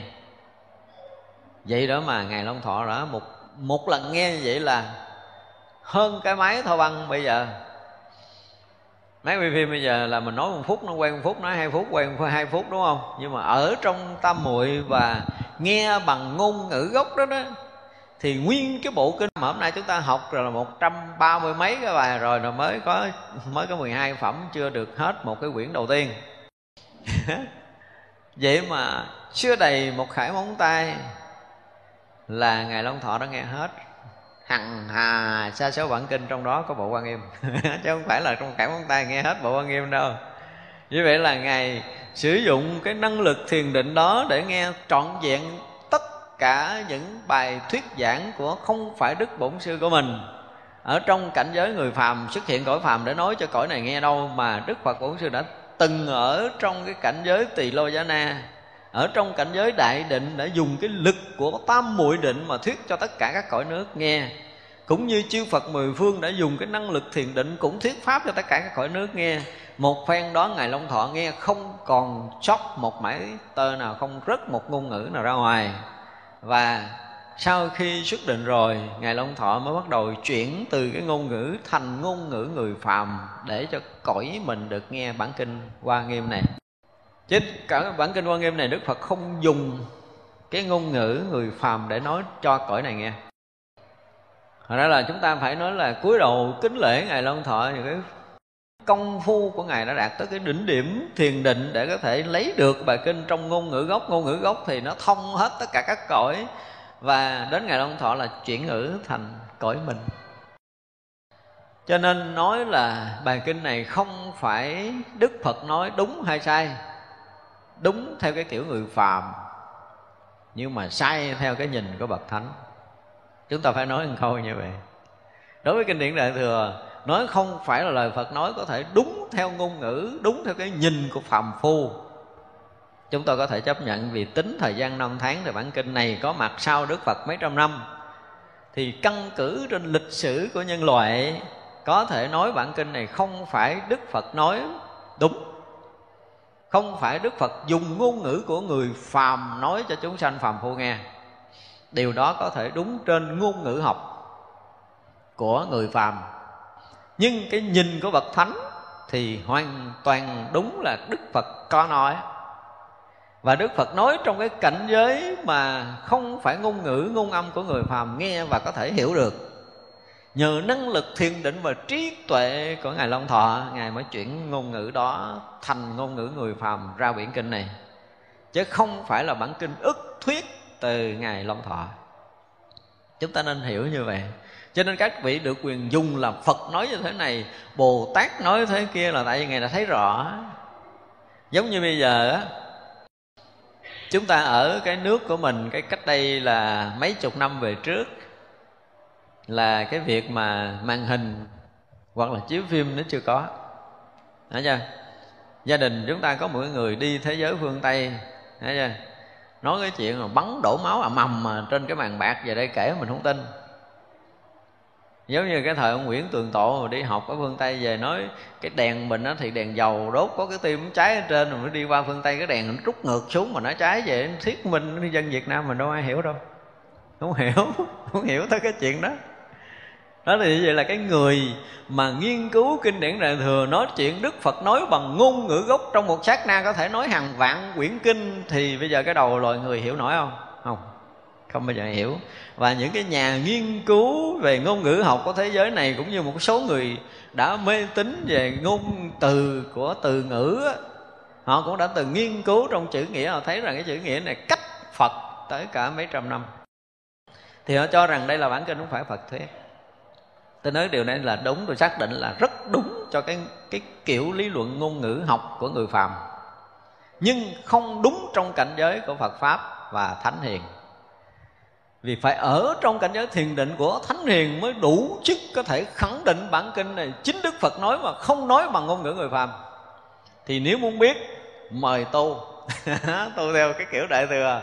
Anh nhập vào cái tâm muội này đi, anh sẽ thấy rõ ràng là đức phật nói bài này cái chứng minh của đạo phật không cần phải lý luận theo cái kiểu của người phàm. Và rõ ràng khi những người chứng thánh họ tới chỗ này họ nói, và đây là những ngôn ngữ mà thực sự tin anh Đức Phật thuyết cho chư Đại Bồ Tát trong cảnh giới tỳ lô gia na, tức là trong cảnh giới thiên đại định của chư Phật và chư Bồ Tát. Các vị có cái ngôn ngữ này, cho nên đây là dùng cái loại ngôn ngữ đó để mà nói tới bản kinh này. Chúng ta phải hiểu cái bản kinh này như vậy. Cái giá trị nó là vượt vượt phàm chứ không phải là giá trị của cõi phàm này. Mà chúng ta phải nói là rất có phước trong nhiều ngàn đời kiếp tu tập của mình. Phải dùng cái từ như vậy, nhiều ngàn đời, nhiều ngàn kiếp tu tập. Chúng ta mới đủ phước duyên để có thể học nổi cái bản kinh này. Học mà gọi là học nổi, có nghĩa là hiểu được bản kinh này á. Còn học thì đa phần là không hiểu. Nhưng ít ra, chữ nghĩa của bản kinh là đã rớt vào tâm thức của mình mặc dù không hiểu nhưng mà đã rớt vô tâm thức của mình rồi. Đó cũng là một cái đại phúc đức cho chúng ta trong đời, sinh ra trong sinh tử của đời này. Một đại phước đức. Thì khi đã rớt vào tâm thức của chúng ta rồi thì nó không có mất. Mặc dù nó chưa nảy nở để chúng ta có thể hiểu hết, hiểu thấu bản kinh này, nhưng mà nó cũng đã gieo hạt mầm trong tâm thức chúng ta về lý luận đại thừa cao tột này. Vì cái ngôn ngữ này không phải là ngôn ngữ của người phàm có thể biết được từ cái thuở ban sơ của nó. Sau đó mới được ngài long thọ đem về. Đó giống như bộ kinh thập thiện cũng vậy. Cái công của ngài long thọ cũng ở trong định. Rõ ràng là đức phật đi xuống long cung thuyết pháp. Lúc đó không có thị giả nào theo nghe nổi đó. Anh em cho ở nhà. Anh em không có xuống dưới được. Chưa? có một lần một vị tỳ kheo tăng nghe đức phật đi thuyết pháp long cung mà không biết là kỳ đó đức phật đi thuyết pháp cái gì nặng nặc đòi đi theo. Đức phật nói ngươi không thể đi xuống đó được. Tại vì á mình mà đi qua khỏi cảnh giới mình là chỉ có chết. Đây là quy luật nhá. Đây là quy luật chúng ta phải hiểu nha. Từ cõi mình mới qua cõi thú là mình phải chết mình mới qua cõi thú được. Thì từ cái cõi người tới long cung là phải chết. Nhưng mà vị này á, là nhất khoát là đòi đi theo. Đức phật nói à được ta cho người đi và đức phật dùng tất cả thần lực đi phía trước xé nước để cho vị này đi theo làm sao? Xong một cái buổi thăm viếng đó đức phật vừa lên tới bờ vị này rinh về chôn. Rồi sao sống được? Nó đi khác, khác cảnh giới rồi. Đi khác cõi giới là không có bao giờ người phàm có thể sống được trừ những vị thánh. Vị tỳ kheo này chưa chứng thánh cho nên không có bằng là phân thân để có thể đi được không có sử dụng năng lực thần thông đó đi theo cái kiểu thân phàm thì như là cái thân đó mà xuống nước trong vòng 5 phút là đã chết rồi, nhưng mà đức phật đã dùng thân lực để đi xuống tới một cái cõi khác chứ không phải xuống nước bình thường. Thì gọi là giữ bằng cái cái năng lực thiền định của Đức Phật để giữ cái mạng của ông này trong suốt cái thời mà Đức Phật xuống đó. Rồi Đức Phật dùng thần lực đem quăng lên tới bờ là khi về chôn. Không có nói năng, không có trăn trối gì được nữa. Tại đã chấp nhận đi thì phải chấp nhận chịu. Trước đó Đức Phật nói rồi, nếu mà ngươi đi là ngươi không còn giữ được cái mạng qua cảnh giới đó, ta giữ cái mạng để cho ngươi có thể thấu hiểu được cảnh giới đó là khi lên bờ là chấp nhận quả tán người đó. Thì vị này cũng chấp nhận luôn. Ngon vậy đó. Cái được đi theo mà mình, nếu mà đức phật cho đi theo kiểu đó, tôi cũng theo nữa. Đi theo một lần cho biết, đi qua cảnh giới khác bằng cái thân mạng này rõ ràng. Thì đức phật dùng cái thân mạng, dùng cái năng lực thiền định để dẫn một cái thân phàm đi qua một cõi khác là khó lắm. Thường là đi qua cảnh giới khác là phải dùng cái thân, biến hóa thân mới qua được thì một là bằng thần thông. Chỉ có thần thông qua hoặc là đi qua bằng tâm thức, chứ không thể nào mang cái thân này đi được. Và đức phật dùng năng lực của mình để cho vị tỳ kheo này đi. Thành ra nói tới đạo phật là có những cái mà khoa học vật lý không thể nào có thể đưa cái đầu vô để hiểu. Thì bây giờ cái người nghiên cứu về ngôn ngữ học về đạo phật thì cũng làm ơn, làm phước, đừng đem cái đầu để hiểu dùm để người lý luận lung tung chê kinh điển đại thừa không phải phật nói đủ thứ chuyện trên đời. Có cái lưỡi không biết là xài được hết kiếp này hay không, mà để nói lung tung như vậy. Có cái đầu mà không được xài cho chánh pháp nữa thì rất là tiếc. Chê bai như vậy rất nguy hiểm cho mình và cho nhiều người nghe theo mình. Vì vậy mà, với chúng tôi chúng tôi nói này, đây cũng là lần thứ cả trăm rồi à. chứ không phải nói một lần. Tại vì mình thấy cũng hơi bị bức xúc với những người đã nghiên cứu và đụng chạm tới kinh điển đại thừa.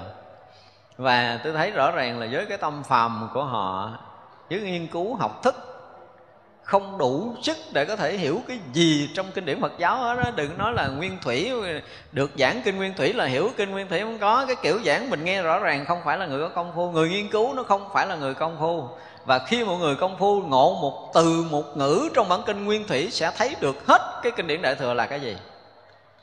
Cho nên nếu mà nói ngược lại, tôi nói là rõ ràng các ông chỉ là người nghiên cứu, chưa từng tu tập theo nguyên thủy nữa thì đừng bao giờ bình luận kinh điển đạo phật. Bình luận kinh điển đạo phật chỉ là những người có tu, có chứng mới được quyền nói là cái điều này mới chính xác là phật nói hay là không phải là phật nói. Còn những người phàm đừng bao giờ dùng cái kiểu biện bác học thức của mình không tới đâu hết, bằng tâm thức thì không có tới đâu. Đối với kinh điển đại thừa và nguyên thủy, có những kinh nguyên thủy nói ra đi, ví dụ như bản kinh gốc của tứ niệm xứ đi. Nói bây giờ đưa lên bàn để bình luận, thì mấy ai có thể thấy hết bản kinh tứ niệm xứ một cách chính chắn nhất? Bằng khả năng công phu thiền định của mình. Đi phân biệt, đi che, chia chẻ quán thân, quán thọ, quán tâm, quán pháp một cách riêng biệt và hướng dẫn người ta tu tập để chứng cái này cái kia, cái nọ, sai lệch rất là nhiều. Nhưng mà họ cũng vẫn xưng là họ tu theo nguyên thủy. Đâu phải dễ mà có thể thấy hết được cái bản kinh gốc của tứ niệm xứ nếu không bằng cái thiền định, không phá vỡ được những kiết sử để bằng cái trí tuệ của cái thánh trí mà có thể soi nhìn bản kinh tứ niệm xứ thì mấy người thấy hết, nghiên cứu thấy không hết cũng có thể tu tập không có phù hợp nhưng mà họ cũng có một vài cái chứng đắc họ cho rằng họ đã hành thiền tứ niệm xứ đúng rồi. Nhưng mà xin thưa không trọn vẹn. Không phải dễ đâu. Nghe cái kinh điển nguyên thủy chúng ta cũng chưa có đủ cái trí để có thể phá hết mà. Nội phá thân kiến của ai chưa có cách phá mà. Hết cái nghi chưa có mấy người. À, hết cái gọi là cái gì? Giới cấm thủ ba cái kiết sử đầu tiên chưa có mấy người phá nổi. Mà không phá nổi hết ba cái đó thì làm gì có đủ cái cái chánh kiến để đi sâu hơn nữa trong cái pháp tu của đạo phật. Huống chi những chuyện chỉ đọc hết cái bản kinh này tới bản kinh kia rồi tra cứu ngôn ngữ rồi thời đại nào có cái cơ cấu ngôn ngữ nào cái lý luận nào nó thuộc về cái thời nào. Những cái đó cái tự nhiên được quyền nói là kinh đại thừa không phải phật nói à. Thì được quyền nói theo cái kiểu của phàm. Trở lại ha, chúng ta phải nói rõ ràng đó là cái điều rất đúng của ngôn ngữ người phàm nhưng mà ngôn ngữ của thánh hiền vượt thoát cái đó tới nghìn trùng. Người phàm không bao giờ dối cái đầu tới đâu để có thể hiểu được. Đó là cái điều mà chúng ta thấy là cái việc mà gọi là thuyết pháp tam muội lực thì phải là những người ở trong tam muội mới có thể hiểu được cái cách thuyết pháp đó. Còn không, chúng ta chỉ nghe theo kiểu phàm đó. Ví dụ bây giờ quý vị đang ngồi, chúng tôi đang nói, quý vị đang ngồi nghe là nghe kiểu phàm đó chúng ta đang dùng ngôn ngữ của cõi phàm nói chuyện với nhau. Nhưng nếu như ở trong cảnh giới tam muội thì không phải là những cái loại ngôn ngữ này. Hoàn toàn không phải là những cái loại ngôn ngữ này. Mà người ta có thể thông hiểu nhau được. Không phải là một cõi người mà các cõi có thể hiểu nhau trong một cái sát na rất nhỏ nhiệm. Chúng ta nói thiếu hai tiếng đồng hồ này là xảy ra hàng tỷ tỷ tỷ tỷ tỷ cái sát na rồi. Tức là xảy ra hàng tỷ tỷ những bài pháp khác rồi cho những cõi khác nghe rồi, nếu là chư Phật và chư Đại Bồ Tát đã từng thuyết pháp theo kiểu tâm muội, ở trong tâm muội thuyết pháp mới là kinh khủng. Rồi tâm muội như mình nói pháp là kiểu phàm. Hãy nói như vậy, đây là đang sử dụng ngôn ngữ người phàm. Nhưng mà hiểu nổi tâm muội này và ở trong tâm muội này để thuyết pháp thì chúng ta thấy là cái chuyện thế gian này phải trải qua hàng tỷ tỷ kiếp nữa. Công phu tu tập đạt tới cái tâm muội này thì chúng ta mới có một cái lần thông cảm được cái việc mà trong một sát na thì ngài long thọ đã thọ học tất cả bài pháp của tất cả chư phật mười phương pháp giới này. Và ngài chuyển hóa trong cõi này. Công của ngài long thọ, một là lấy quyển kinh này từ ngôn ngữ gốc trở thành ngôn ngữ người phàm. Thứ hai là tất cả những cái mật chủ chúng ta nên biết như vậy. Tất cả các người tu mật tông, nếu không thờ ngài long thọ làm tổ là không đúng. Không thấy được cái gốc của mình. Nói đây, mấy người tu mật tông nên nghiệm lại. Và nếu các vị tu mật tông mà đạt được định để ngược lại thấy cái gốc của một cái người mà đem cái ngôn ngữ của mật chú để mà trở thành cái pháp tu, trở thành cái tông, gọi là kim cang thừa ở phật giáo mình mà không thờ ngài long thọ là không đúng đó là vị sơ tổ của mật tông. Ai tu theo mật tông nên tìm cái hình ngài long thọ để thờ, đó là sơ tổ của mình. Người mà cũng ở trong tâm muội nghe cái bài pháp của một đức phật ở cõi khác, thuyết bằng cái ngôn ngữ của mật chú để dạy chư đại bồ tát và chúng tu ở đó. Ngày long thọ thấy có ích cho cõi của mình, có nghĩa là cõi mình cũng có một số người có thể nghe được không phải số người đó là số người đã sinh tử ở đây. Mà số người đó họ đã từng tới các cái cõi đó rồi. Cái cõi của mình giống như bây giờ là gì? Như cái nước của mình là bây giờ phải dùng cái từ là năm châu hợp chợ, đúng không? Năm châu hợp chợ là sao?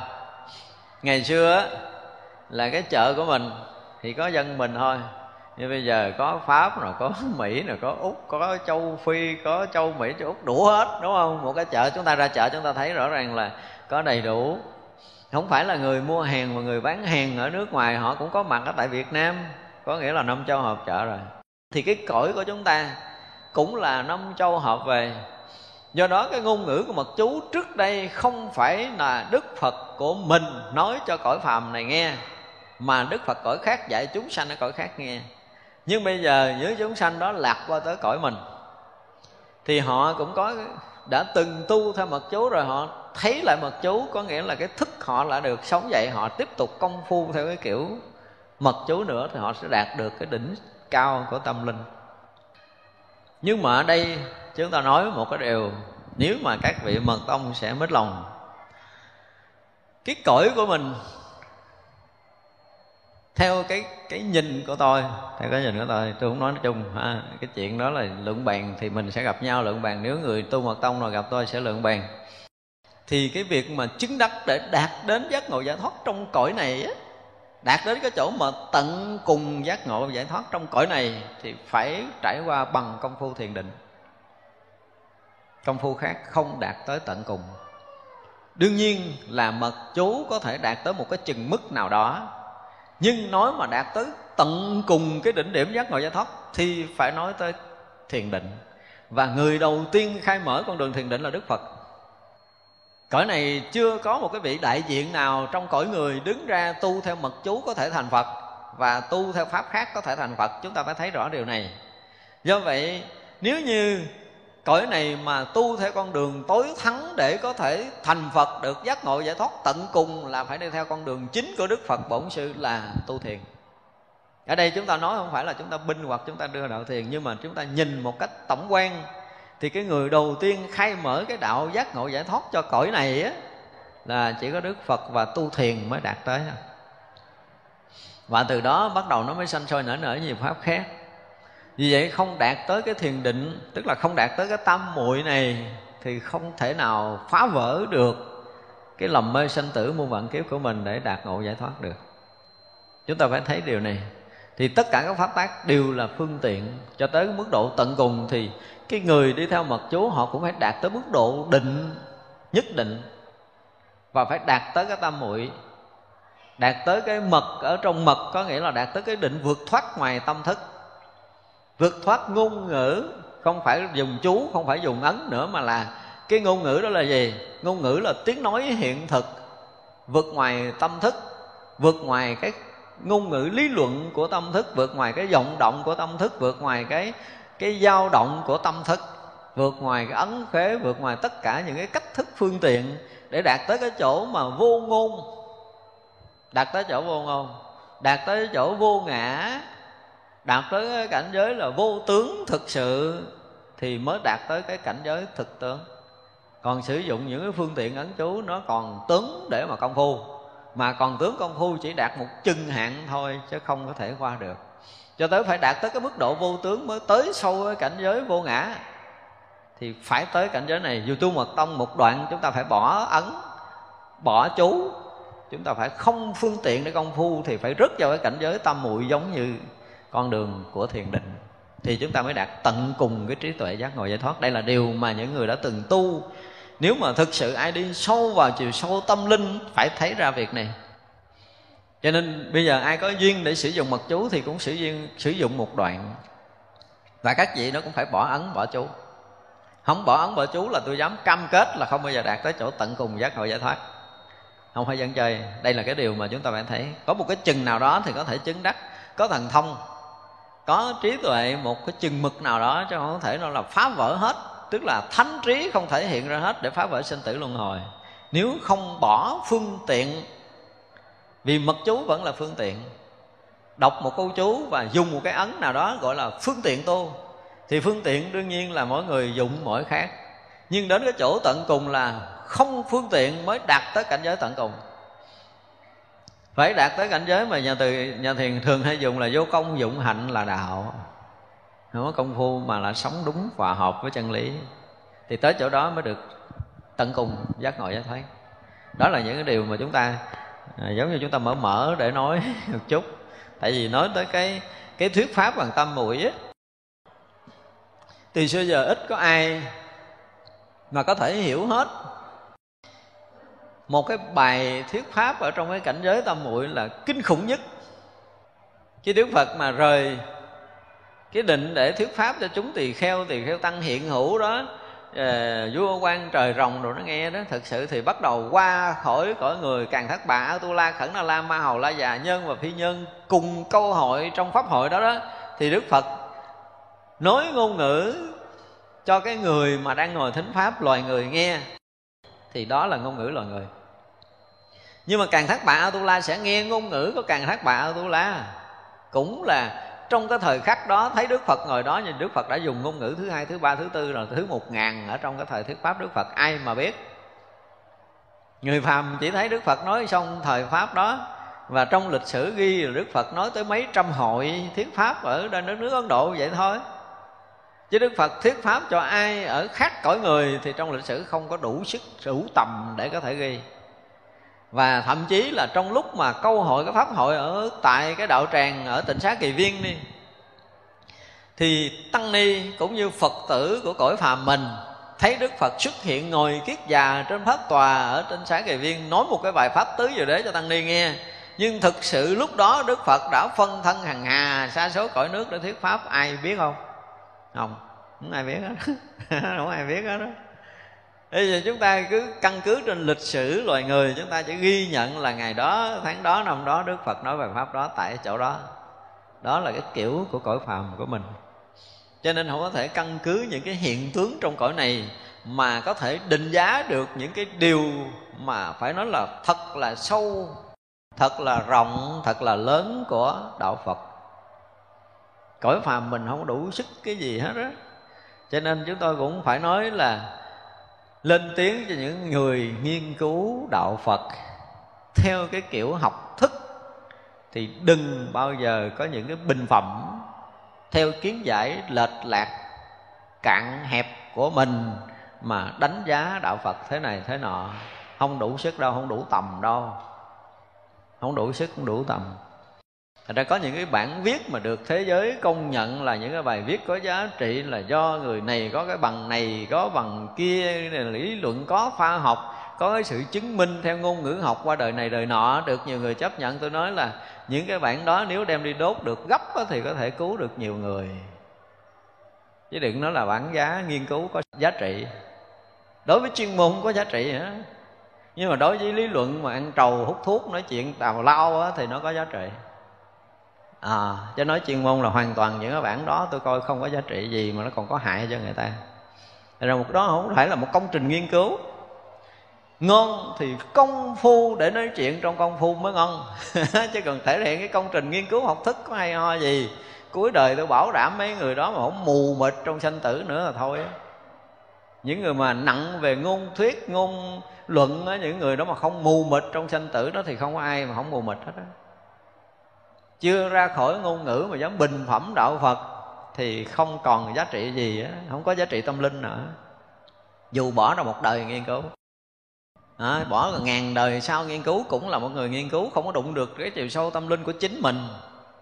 Một người nghiên cứu đạo Phật thực thụ họ sẽ chạm tới tâm linh của mình từng bước phá vỡ những cái nghiệp tập phiền não của mình phá được những cái kiết sử phá được những cái lầm mê trong sinh tử của mình thì người đó mới có thể nói chuyện được đạo Phật.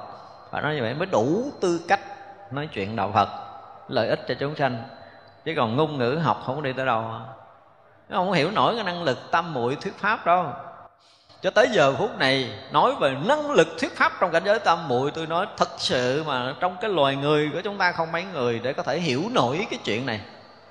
Thật sự mà nói như vậy không mấy người thấy cho rõ, biết cho rõ, hiểu cho rõ, tới nơi tới chốn đó thì chỉ có những người ở trong tâm muội đó mới có đủ lực để có thể thấy, để có thể biết, để có thể tương thông với cái cảnh giới đó. Cái phút chốc ở trong tâm muội đó nó kinh khủng lắm. Người phàm không bao giờ biết được đâu. Ở đó mình lý luận mà chê kinh điển đại thừa, rất là ổn cuộc đời của mình. Thay vì bây giờ là học được một chữ, hai chữ gì đó các chúng ta tập, chúng ta tu để phá vỡ được kiết sử của mình thì hay biết mấy. Thay vì bỏ ra một đời nghiên cứu đó, bắt đầu ờ, theo những cái vị chuyên môn để hướng dẫn tu từng bước đi, thì giờ dám có chừng là có ngộ được cái này, ngộ được cái kia, có thể chứng đắc được quả này, quả kia rồi nhưng mà không biết tại sao trong cái duyên cuộc đời này lại mài mò, cứ cứ học ngôn ngữ, cứ phân biệt ngôn ngữ, cái thế này thế kia, rồi cuối cùng mình nghĩ là mình ngôn ngữ giỏi, mình có bằng này bằng kia, mình hiểu nhiều về khoa học. Rồi cái ngôn ngữ cổ này nó cứ đem ra phân tích như vậy, là cho rằng là công trình nghiên cứu Phật giáo đối với tôi nó không phải là công trình. Không phải là công trình. Có một vài lời của Đức Phật đủ để cho người đó có thể hành trì một ngàn kiếp mới có thể phá vỡ được nghiên cứu mà học hiểu trên ngôn ngữ được cái gì? Không được cái gì hết đó cho nên là đối với chuyên môn á, thì thực sự rất coi trọng về cái chuyện tu chứng không phải chuyên môn thì người ta coi trọng về cái lý luận ngôn ngữ học. Còn chuyên môn họ không coi trọng điều này. Cái đó phải nói thật. Cho nên là hai trường phái rất khác nhau không? Gọi là trường phái học thức và trường phái chuyên môn tu tập khác nhau hoàn toàn. Học phật cũng, chúng ta cũng phải gặp cái này nhiều lắm. Và khi mà một người tu tập chuyên môn, họ đủ trí tuệ để có thể khai mở được trí tuệ của mình bằng cái công phu phá vỡ sinh tử của mình rồi á, thì trí tuệ họ dung thông tuyệt đối. Họ không đứng phe phái nào trơn á nhìn hết cuộc đời, họ không dính vô cái phe nào đó không dính vô cái phái nào, không dính vô trường phái, không dính vô tông phái nào đó mà giờ nghe nói tu thiền lý luận, binh về cái tu thiền, nhưng mà trình độ tôi cũng có thể lý luận, người ta cũng có thể lý luận đạt tới cái thiền định tối cao. Và ngay cả nếu mà nói về công phu của mật tông, người ta cũng có đủ sức để thấy rằng đi mật tông tới đâu phải phá cái gì, và và phá tới đó phải sử dụng cái mật chú gì, và phải tới lúc cần phải bỏ tất cả những phương tiện của mật chú và ẩn khế rồi người ta đi sâu vào thiền định. Thì nó cũng cùng đường, không có khác nhau. Tới cái chỗ tận cùng rồi là dung hội. Nhưng mật tông nó cũng không khác gì với nguyên thủy. Nguyên thủy nó cũng không khác gì với thiền tông. Thiền tông, nguyên thủy, mật tông, gì gì đó cũng là là một, không có khác nhau cái gì. Và thật sự là đứng ở một cái góc độ thấy biết đúng đắn của đạo phật, người ta sẽ thấy ra sự dung hội này chúng tôi dùng cái từ là dung hội hòa quyện và phát triển từ một gốc. Không có khác nhau cái gì hết đó. cho nên tới một lúc người ta sẽ thấy rằng mọi cái đều hướng về một mục đích tối thắng là đạt ngộ giải thoát. Cho nên ai cũng phải đi thì duyên của chúng ta ở cái đoạn nào chúng ta phù hợp với pháp tu đó, chúng ta nên biết điều này. Chỉ có chừng đó à. Cái đoạn này tự dưng cái mình thích tu mật. Những đoạn không có đâu đâu. Tại nghiệp của mình trong nhiều kiếp đã từng có cái nhân duyên với mật chú tu đoạn chơi vài ba tháng rồi nghỉ à không phải nó không có kết quả. Cái giai đoạn tu mật chú có kết quả cho mình chứ không phải là không. Nhưng mà trong nhân quả chúng ta chỉ hành được 3 tháng trong đời này thôi. Không thể tới lẻ một ngày nữa. Đúng 3 tháng tự nhiên chúng ta không thể tu tiếp được. Kỳ đó. Cái tự nhiên cái thấy niệm phật có giá trị với mình. Cái theo niệm phật mà nói rõ là chưa tôi hành mật chú cũng được. Giờ niệm phật tôi lại được không phải, đoạn này mới là đoạn niệm phật của mình. Tu niệm phật thời gian đạt được nhất tâm rồi cái bắt đầu có cái duyên, cái gặp một vị thiền sư nào khai thị qua tu thiền được ngộ đạo, cái nói đó rồi đó là tu mật tông với tu tịnh độ, không tới đâu hết trơn không phải. Không phải như vậy. Cái đoạn lịch sử chúng ta phải bước qua. Thì tới cái lúc chúng ta được khai mở ở thiền, hoặc là tới lúc chúng ta được khai mở ở một cái gì đó, thì cái cái duyên của mình lúc đó được khai mở bởi cái pháp đó chứ không phải mấy pháp kia không có giá trị. Tất cả các pháp mà chúng ta đã từng dụng công đều có giá trị để để lọc những cái phiền não nghiệp tập của chúng ta để chúng ta có thể tiến hóa sâu trong tâm thức của mình. Cho nên ai ví dụ như từ xưa à, chúng ta tu uh, tu thiền bây giờ qua tu tịnh mà tu tịnh kết quả đừng có bao giờ chê hồi đó tại tu tu thiền kết quả cho nên tôi qua đây. Câu nói đó biết rằng người này không tu tốt. Đúng không? cái người tu từ tịnh độ qua tu thiền, thời gian thiền định tốt quá chơi hồi xưa tôi tu tịnh độ không có được, cho nên tôi nhờ tôi tu thiền. Bây giờ thấy tâm tôi nó an. Nói vậy là biết mình không có tu đàng hoàng. Còn người tu thiền, tu tịnh, kết quả bắt đầu tu mật tông, ít bữa được cái này kia. Nó đó, thấy không? Tôi nói rồi mà tu thiền không có ra cái gì. Tu tịnh độ cũng không ra chi. Nhờ tu mật tôi mới bắt đầu chuyển hóa tâm thức của mình. Nói vậy là biết người này cũng chẳng biết tu. không biết tu hành để ra mới nói những cái câu như thế. Chứ còn trong tất cả những giai đoạn công phu, đó, như chư Bồ Tát đã từng khổ hạnh này nọ nơi kia, tất cả mọi cái đều là gì? Mục đích một là chuyển hóa tâm thức của mình, hai là chuyển hóa tâm thức cho những người xung quanh theo cái năng lực tu tập của mình. Thì trong giai đoạn mà chúng ta sử dụng tất cả các pháp môn ở trong đạo Phật đều có cái năng lượng để chuyển hóa tâm thức của mình hết. Nhưng đến cái lúc mà chín mùi của mình lại là cái duyên mới thì cái duyên mới để chín mùi phá vỡ mình không có nghĩa là không có dính dáng tới những công phu cũ. Không có những công phu cũ giờ chẳng biết cái gì đâu. Nếu ngay đây mà hỏi lại, nếu không từng tu niệm phật, không từng tu mật chú thì chúng ta có thể tu thiền để ngộ hay không? Nếu mà không có trải qua một thời gian dài công phu thiền định nữa thì cũng không ngộ nổi. Chưa từng thấy ai ra đời, chưa từng dụng công cái pháp nào mà ngộ đạo. Đúng không? Không có thì vậy là họ cũng tu lệch lạc trầy lên trật xuống của thiền. Mật tông thì họ cũng đã thử rồi. Rồi tịnh độ họ cũng đã từng tu qua rồi, nguyên thủy cũng đã hành rồi, phật giáo đại thừa cũng hành rồi, thiền đốn ngộ cũng hành rồi. Đến một lúc chín mùi họ được ngộ. Thì cái chỗ họ ngộ là hội tụ tất cả những khả năng tu tập của nhiều ngàn kiếp lại để họ được ngộ trong đời này. Chứ không phải là trong ờ, những cái công phu trong một đời nữa. Chúng ta phải thấy như vậy. Đó, cho nên là khi mà tới một cái cảnh giới thiền định nào đó, thì biết rằng đó không phải là chuyện của một kiếp. Không phải chuyện của một kiếp đâu, mà là hàng hà sa số kiếp gom tụ lại. Chúng ta nên biết như vậy. Khi người ta đã ngộ cái gì, đã chứng cái gì, đã đắc cái gì, thì không thể có một vị thánh tự đâu. Trên trời rớt xuống đây chứng thánh. Họ đã cực khổ lắm, họ cực khổ lắm lắm luôn. Như nãy chúng ta nói là khi mà chúng ta ngồi đây á, để chúng ta nghe hết một buổi giảng thì phải nói là công phu của chúng ta đã quân tu nhiều ngàn kiếp rồi. Với chúng tôi, quý vị đã quân tu nhiều ngàn kiếp mới có thể đủ sức ngồi nghe một buổi pháp. Chứ không phải là tu ít. Như vậy là bao nhiêu cái thiện căn, bao nhiêu cái phước đức, bao nhiêu cái nhân duyên của mình gom tụ trong nhiều ngàn đời ngàn kiếp mới có một cái buổi nghe yên ổn như thế này chứ không thì cũng ngáp rồi ngủ. Không thì cũng đau bụng không cũng nhức đầu cũng không có chuyện khác cũng bỏ đi à. Không có nghe được. Đó, chưa chắc là có một người ngồi yên ổn nghe trong hết cái chúng hội chúng ta là ừ, ngồi cũng thấy có người này đi ra rồi người kia đi vào cũng có chuyện này cũng có chuyện nọ. Chúng ta không có đủ cái gom cái năng lực của mình để ngồi yên ổn suốt hai tiếng đồng hồ. Năng lực đó là do công phu của chúng ta trong nhiều đời nhiều kiếp. Chúng ta phải nói như vậy không phải đơn giản đâu. Cho nên tất cả những cái việc chúng ta đang làm ở đây mà được yên ổn thực sự thì cái đó là cái mà nó gom tụ tất cả những thiện căn phước đức nhân duyên của chúng ta hằng hà xa số kiếp trở về đây. Và đương nhiên là chỗ này chúng ta chưa phải là người đạt ngộ, nhưng phải nói đó là tất cả những cái thành quả công phu tu tập của chính mình. Tới chừng này, chúng ta nên yên lòng là mình đã gieo thiện căn phước đức nhân duyên với tam bảo quá lớn, không phải nhỏ à, chúng ta mới có được cái cơ hội mà được ở trong chánh pháp rồi được nghe chánh pháp được học hiểu chánh pháp được tập tu theo đúng chánh pháp. Đó là một cái đại nhân duyên phước đức của mình chứ không phải dễ. Ra nói tới mà đạt tới cái cái ờ, cái tâm muội như ở đây á thì ờ, không biết là tới lúc nào. Chúng tôi nghĩ là trong chúng hội của mình cũng như là ai mà có cái duyên học Phật pháp và tu tập chuyên môn thời gian mà họ đạt tới một cái một cái lần nào đó trong cái định lực của đại thừa thật sự. Thì họ thấy hay lắm. Họ thấy từng lời, từng chữ của chư Phật nói ở trong cái bản kinh Hoa Nghiêm, kinh Pháp Hoa và một số kinh điển Đại thừa. Họ thấy rõ luôn đó là lời của chư Phật nói.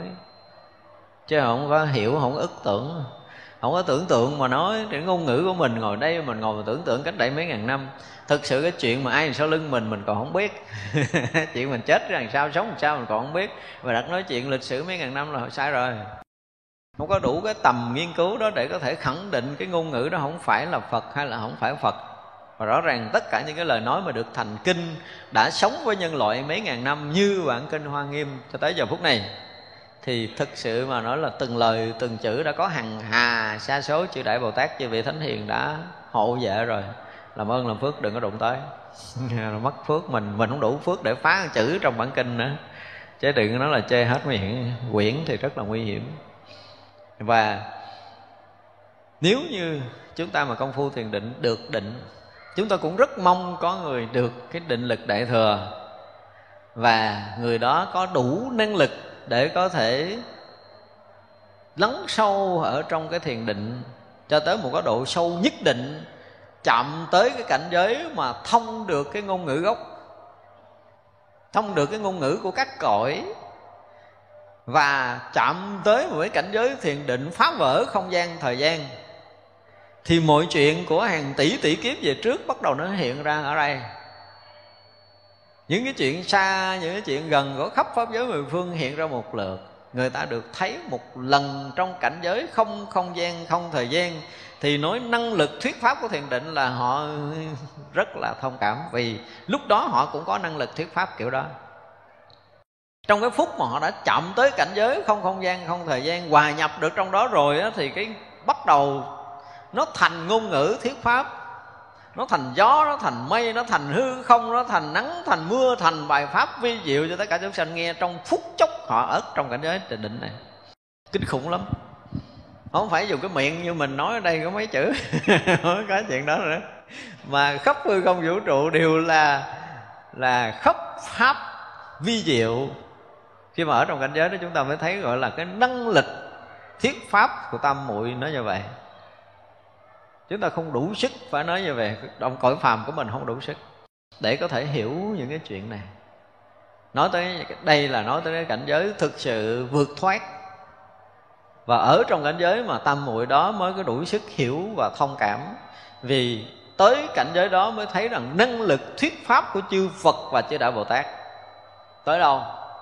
Chứ còn cái kiểu như mình nói ở đây là chỉ có mấy người thôi. Ví dụ như pháp hội ngàn người thì chỉ có ngàn người biết mà ngàn người việt nghe được tiếng việt mới biết được có người nước ngoài biết không được. Nhưng mà ở trong cảnh giới tam muội rồi thì không phải là một loại ngôn ngữ, một cõi nước này nghe được nữa. Không phải cõi người mà tất cả các cõi nước đều được nghe một lượt. Và ngôn ngữ đó nó nhanh. Như mình nói được có một câu là đó nó thành mấy tỷ bài pháp rồi. Thật ra đó là những cảnh giới mà người phàm không hiểu nổi. Thật ra ở đây gọi là thuyết pháp tam muội là một cảnh giới thực sự vượt thoát cõi phàm á. Chúng ta học phật, chúng ta phải thấy được điều này. Để thấy rằng cái năng lực thuyết pháp của chư phật và chư đại bồ tát thì chúng ta chỉ biết cúi đầu kính lễ thôi, chúng ta không có dám bình luận, bình phẩm, không có dám nữa. nghe nói tới là thuyết pháp của chư phật, chư đại bồ tát là mình đã biết quỳ gối xuống để mà kính lễ là đủ với tất cả cái lòng kêu là kính ngưỡng của mình cái lòng tôn kính của mình cái lòng trân trọng quý nhất của mình trong cuộc đời để mình kiếm một chút phước lành. Mong sao mình sẽ tới cái ngày mình tu tập đạt tới cảnh giới tam muội thực sự này. À, để mình dùng cái tâm muội thuyết pháp một lần để quá độ chúng sanh muôn loài khắp các cõi thì lúc đó chúng ta sẽ rất là thông cảm với cái chuyện thuyết pháp tam muội này còn không, như bây giờ hiểu thì chúng ta chỉ hiểu theo cái kiểu hiểu thôi. Nếu ví dụ như bây giờ người nào tin chúng tôi chúng tôi nói vậy thì quý vị có thể chấp nhận được điều này. Nhưng mà để có thể mà thông cảm một cách tuyệt đối với điều này thì chúng ta phải tu. Tới cảnh giới tam muội đó chúng ta sẽ thấy thật cái điều này có xảy ra. Một phút chốc đó là gần như trong cái kinh diễn tả là nó sáng rực ở mười phương này, nó kia là nó có hết đó. tất cả những hào quang đó là tất cả những bài pháp kinh khủng lắm không thể nói hết được. Chúng ta nói riết rồi giống như chúng ta nói ờ, gọi là nói nói nói thần thông rồi nói quyền thoại nói chuyện quyền thoại. Cõi phàm không có chấp nhận được hỏi cái chuyện này. Thật ra từ đoạn đầu chúng ta thấy là à, mỗi một cái hào quang Đức Phật là thể hiện hàng hà sa số bài pháp đi hàng hà số cõi để thuyết pháp hàng hà sa số chúng sanh là chúng ta đã thấy đã nhen nhóm những cái điều này rồi. Thấy chưa? nhưng mà rõ ràng khi nói tới kinh quan nghiêm là phải nói tới những cái cảnh giới tận cùng đó lý luận kinh điển khác mình không dám nói.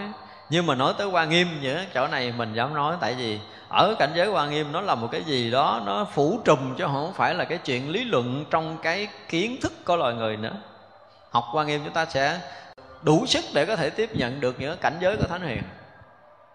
Và cảnh giới của thánh hiền là một cái gì đó nó vượt phàm không thể theo cái kiểu, cái nề nếp của tâm thức mà có thể hiểu nổi chúng ta phải thấy như vậy đã chạm tới những cái bộ kinh lớn của các bậc thánh, thì chúng ta phải làm sao rủ sạch được những cái tâm hàm để chúng ta đón nhận được những cái cách lý luận, cái nhìn, cái hiểu của những cái vị thánh. Thì mới xứng đáng học quảng kinh quan nghiêm lâu dài và có thể phá vỡ được những chiều sâu của nó. Chứ nếu không mà chúng ta chỉ hiểu theo kiểu của phàm, cái gì nó đúng đúng theo kiểu của mình, chấp nhận cái gì nó khác khác cái mình chắc không phải. Cái kiểu đó là mình học hoài mình cũng dốt?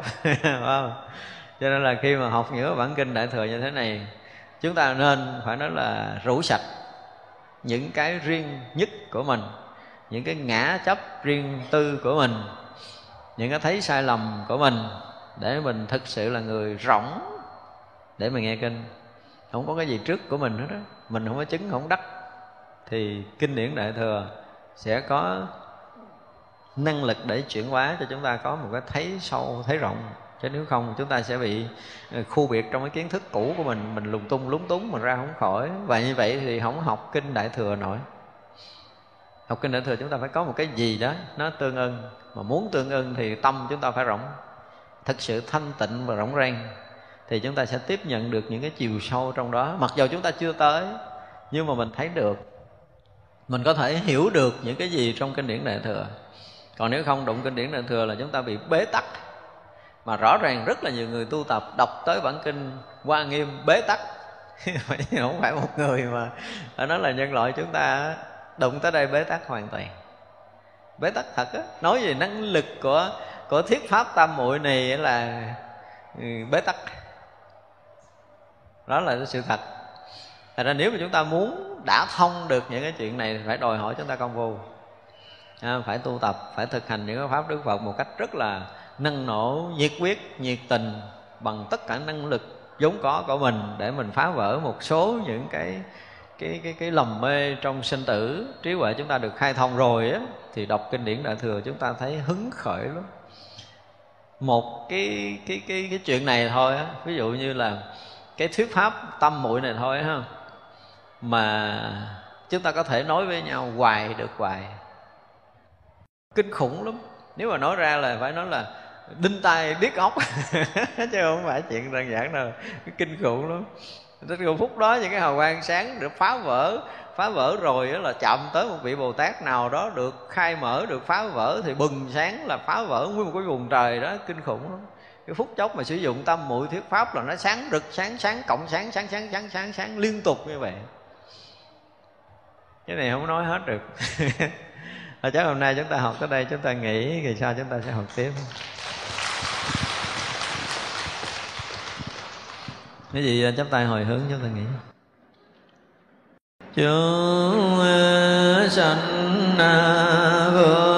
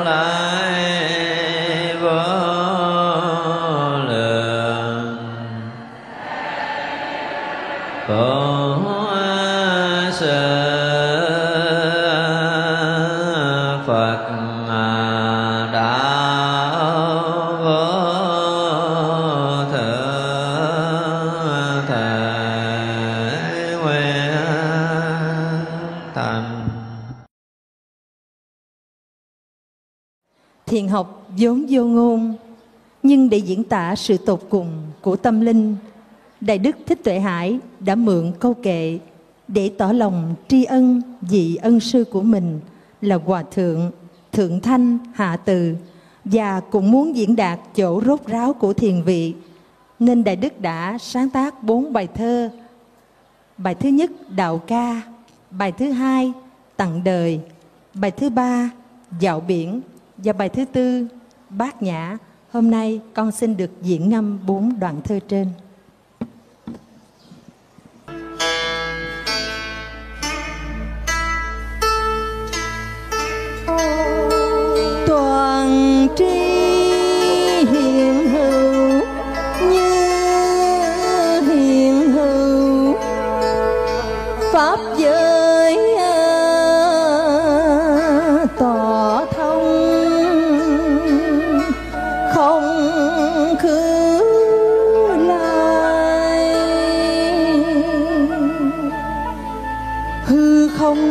Vũ trụ trong tay năm niết bàn sinh tử mãi.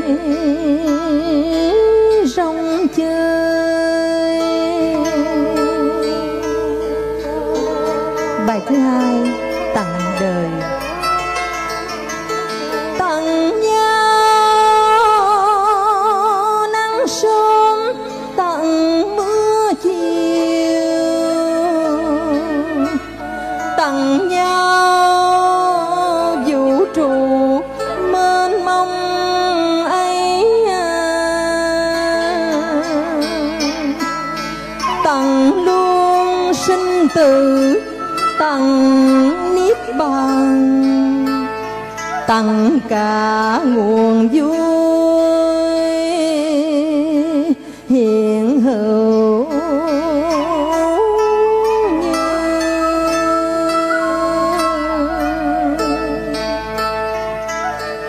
bài thơ thứ ba vào biển.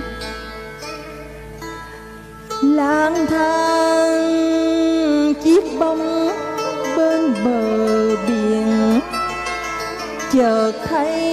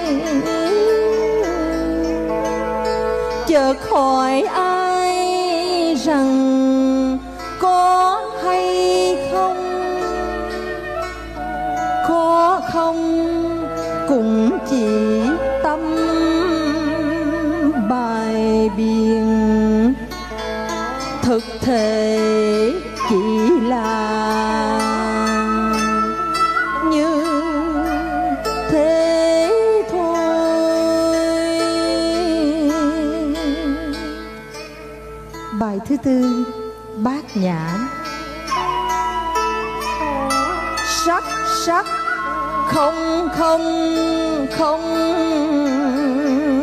sắc sắc. Không không